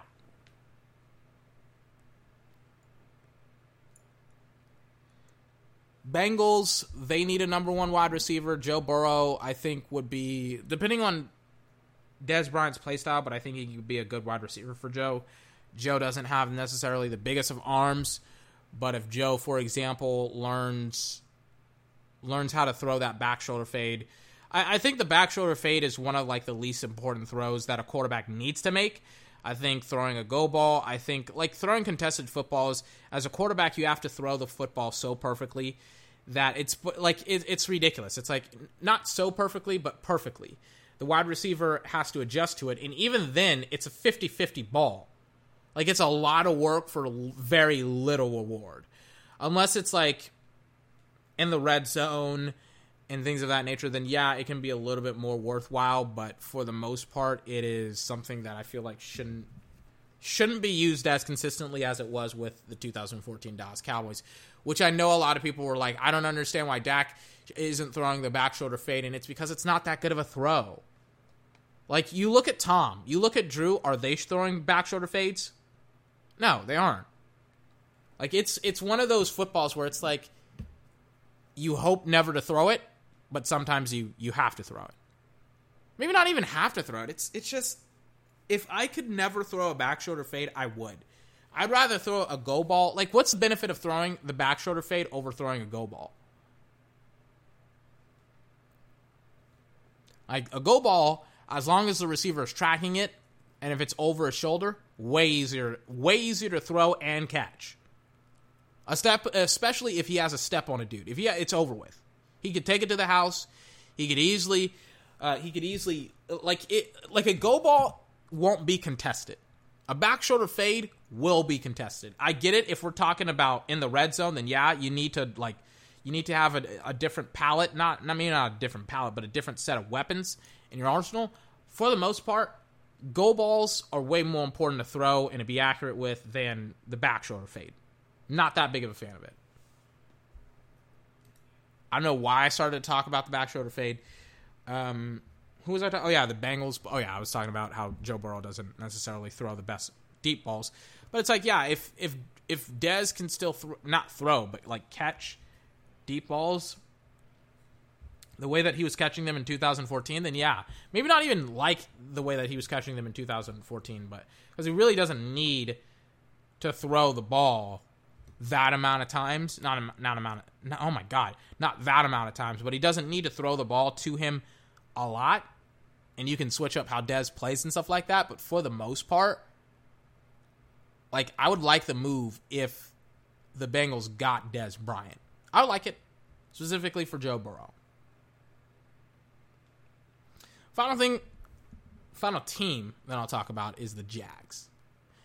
Jags, almost as self-explanatory as the Bengals, where they don't have a wide receiver and they need a wide receiver. So, Dez Bryant, you can go out and get one. Who did they draft? Again, who did they draft? They must have gotten somebody good, you know, because, I mean, this this was a loaded wide receivers draft. Must have gotten somebody, you know, good enough for that football team, for Gardner Minshew, you know, somebody to help out, help out the football team, help out Gardner Minshew, you know, help out with evaluating this young player. So in the first round, oh, they got Laviska Shenault. Oh, okay. It's Pretty good draft pick. Pick up, pretty good pickup for the second round. And then they get another guy, Colin Johnson, in the fifth round. Yeah, fifth round. And that's it. I think they have Chris Conley and somebody else, but in reality, I, if I don't know who your wide receivers are, they're probably not very good. I know who Chris Conley was and is because of what he did on Hard Knocks. We'll see. We'll see about Chris Conley. We'll see about whoever they drafted. Uh, not whoever they drafted, but the other guy who they had on the team. I would get him. I would get him. Just try him out. Call him up and say, hey, Dez, you want a job? You want to try out? We got training camp coming up in the next couple of weeks. We could use a wide receiver. I think the reason why people, why he's not signed right now is because people can't do evaluations on his health right now. So he's not signed because people are like, well, we probably want to sign Dez Bryant, but we can't because we don't know the health of Dez Bryant. So that's probably why they're like, yeah, we can't, we can't sign him yet because we don't necessarily know how healthy he is and stuff like that. I don't know if you've been, you know, keeping count, but that is eleven teams, and I know it's been really, really hard to keep count, but that is eleven teams that I had that probably could use a Dez Bryant, probably could use another um, wide receiver. Another one, by the way. And that is about a third of the league. Starting to get a little bit brighter here today. Brighter outside. Jesus Christ. I'm getting very, very tired. I think... I think that'll do it to you when you've been talking for the last three hours. Um, is Dak Prescott signed? Has he signed his... His, um... His contract, his... his franchise tag? No, he is not. Wouldn't it be interesting if everybody, including myself, have been talking all day long about Dak signing this contract, and he doesn't he doesn't sign the contract, he doesn't sign the franchise tag? I think that would be hilarious. Oh my god. As I take a swig of my water. Final thing I'll play and I'll look at today is um, Rich Eisen was talking to Mike Florio. Ugh. Ugh. Mike Florio today. I kind of want to see what he's got to say. Maybe not Mike Florio. It's more Rich Eisen. Because I like Rich Eisen. As I... Where is it? I had it somewhere. I had it. I had it.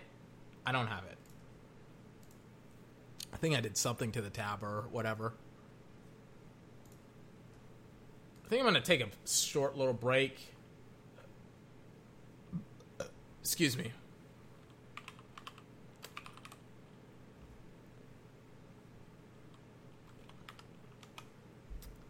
I find it.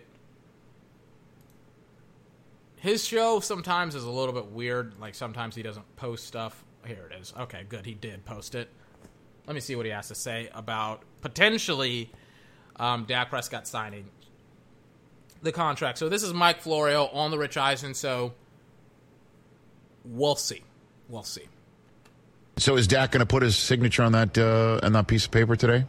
Yeah, it sure sounds that way. And it's kind of a surprise because he had been so dug in, and the impression that we've gotten is he wants his long-term contract by July fifteenth, and if they don't give it to him, he's potentially going to stay away from training camp and preseason. But the bottom line is quarterbacks got to be ready to go.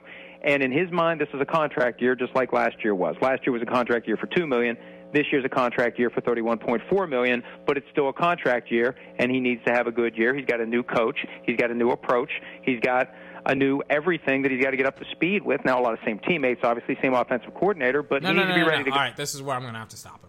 Um, not everything in this. Okay, I'm done. forty seconds in, and I'm like, okay, I'm done. I can't. I can't listen to this guy. So, um, no, he's not had a new everything. The Dallas Cowboys have been pretty, like, consistent on saying that.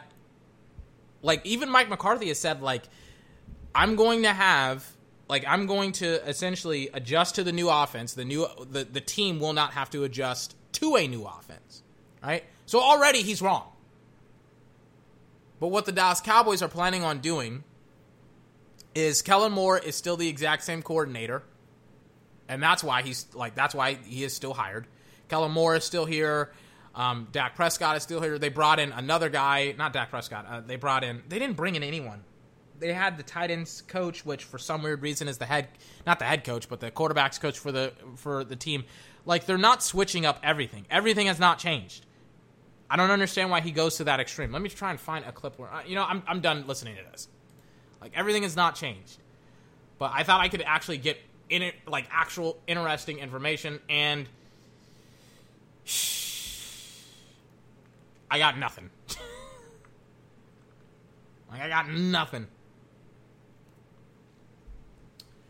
So, because I got nothing, that is unfortunately going to be the end of the podcast, because it, I've already talked about everything that I've wanted to talk about for the last three plus hours. I... Now my freaking stuff won't play. God damn it. Are you kidding me? Hold on. Where is it?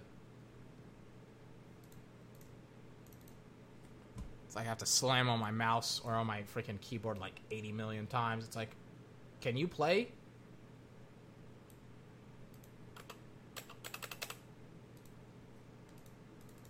Oh my God. Hold on.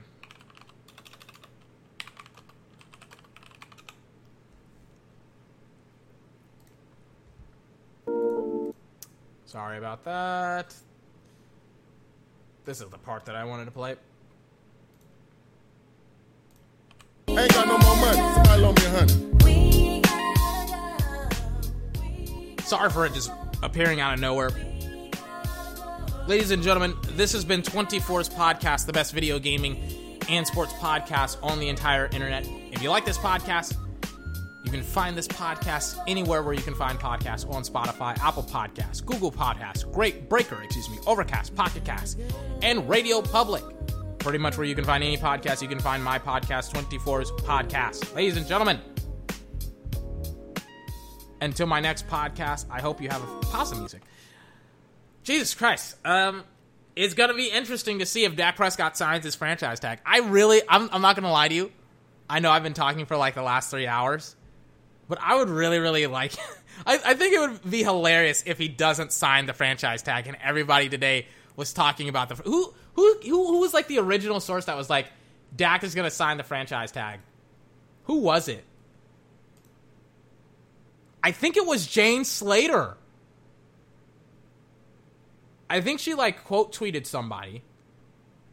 Hold on.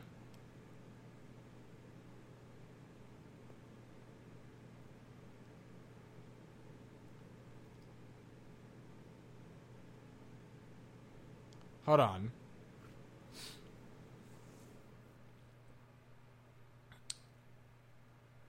Yep, yep. It, it kind of was Jane Slater, but kind of E S P N reported as well. I have no idea who reported it on E S P N. But, um, yeah, it was Jane Slater. Like, one of the first people to break the information was Jane. I'm like, is it? Wouldn't it be just funny if, if just, like, he doesn't sign it? I just think it would be fun, because usually it's like players would sign it like at noon or before noon or something like that. Man, that would be hilarious. Oh my God. You know what? Just for laughs, I hope he doesn't sign it.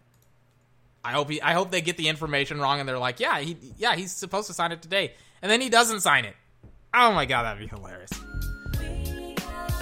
Ladies and gentlemen, until my next podcast, I hope you have a fantastic day, and I will see you next time. Bye-bye.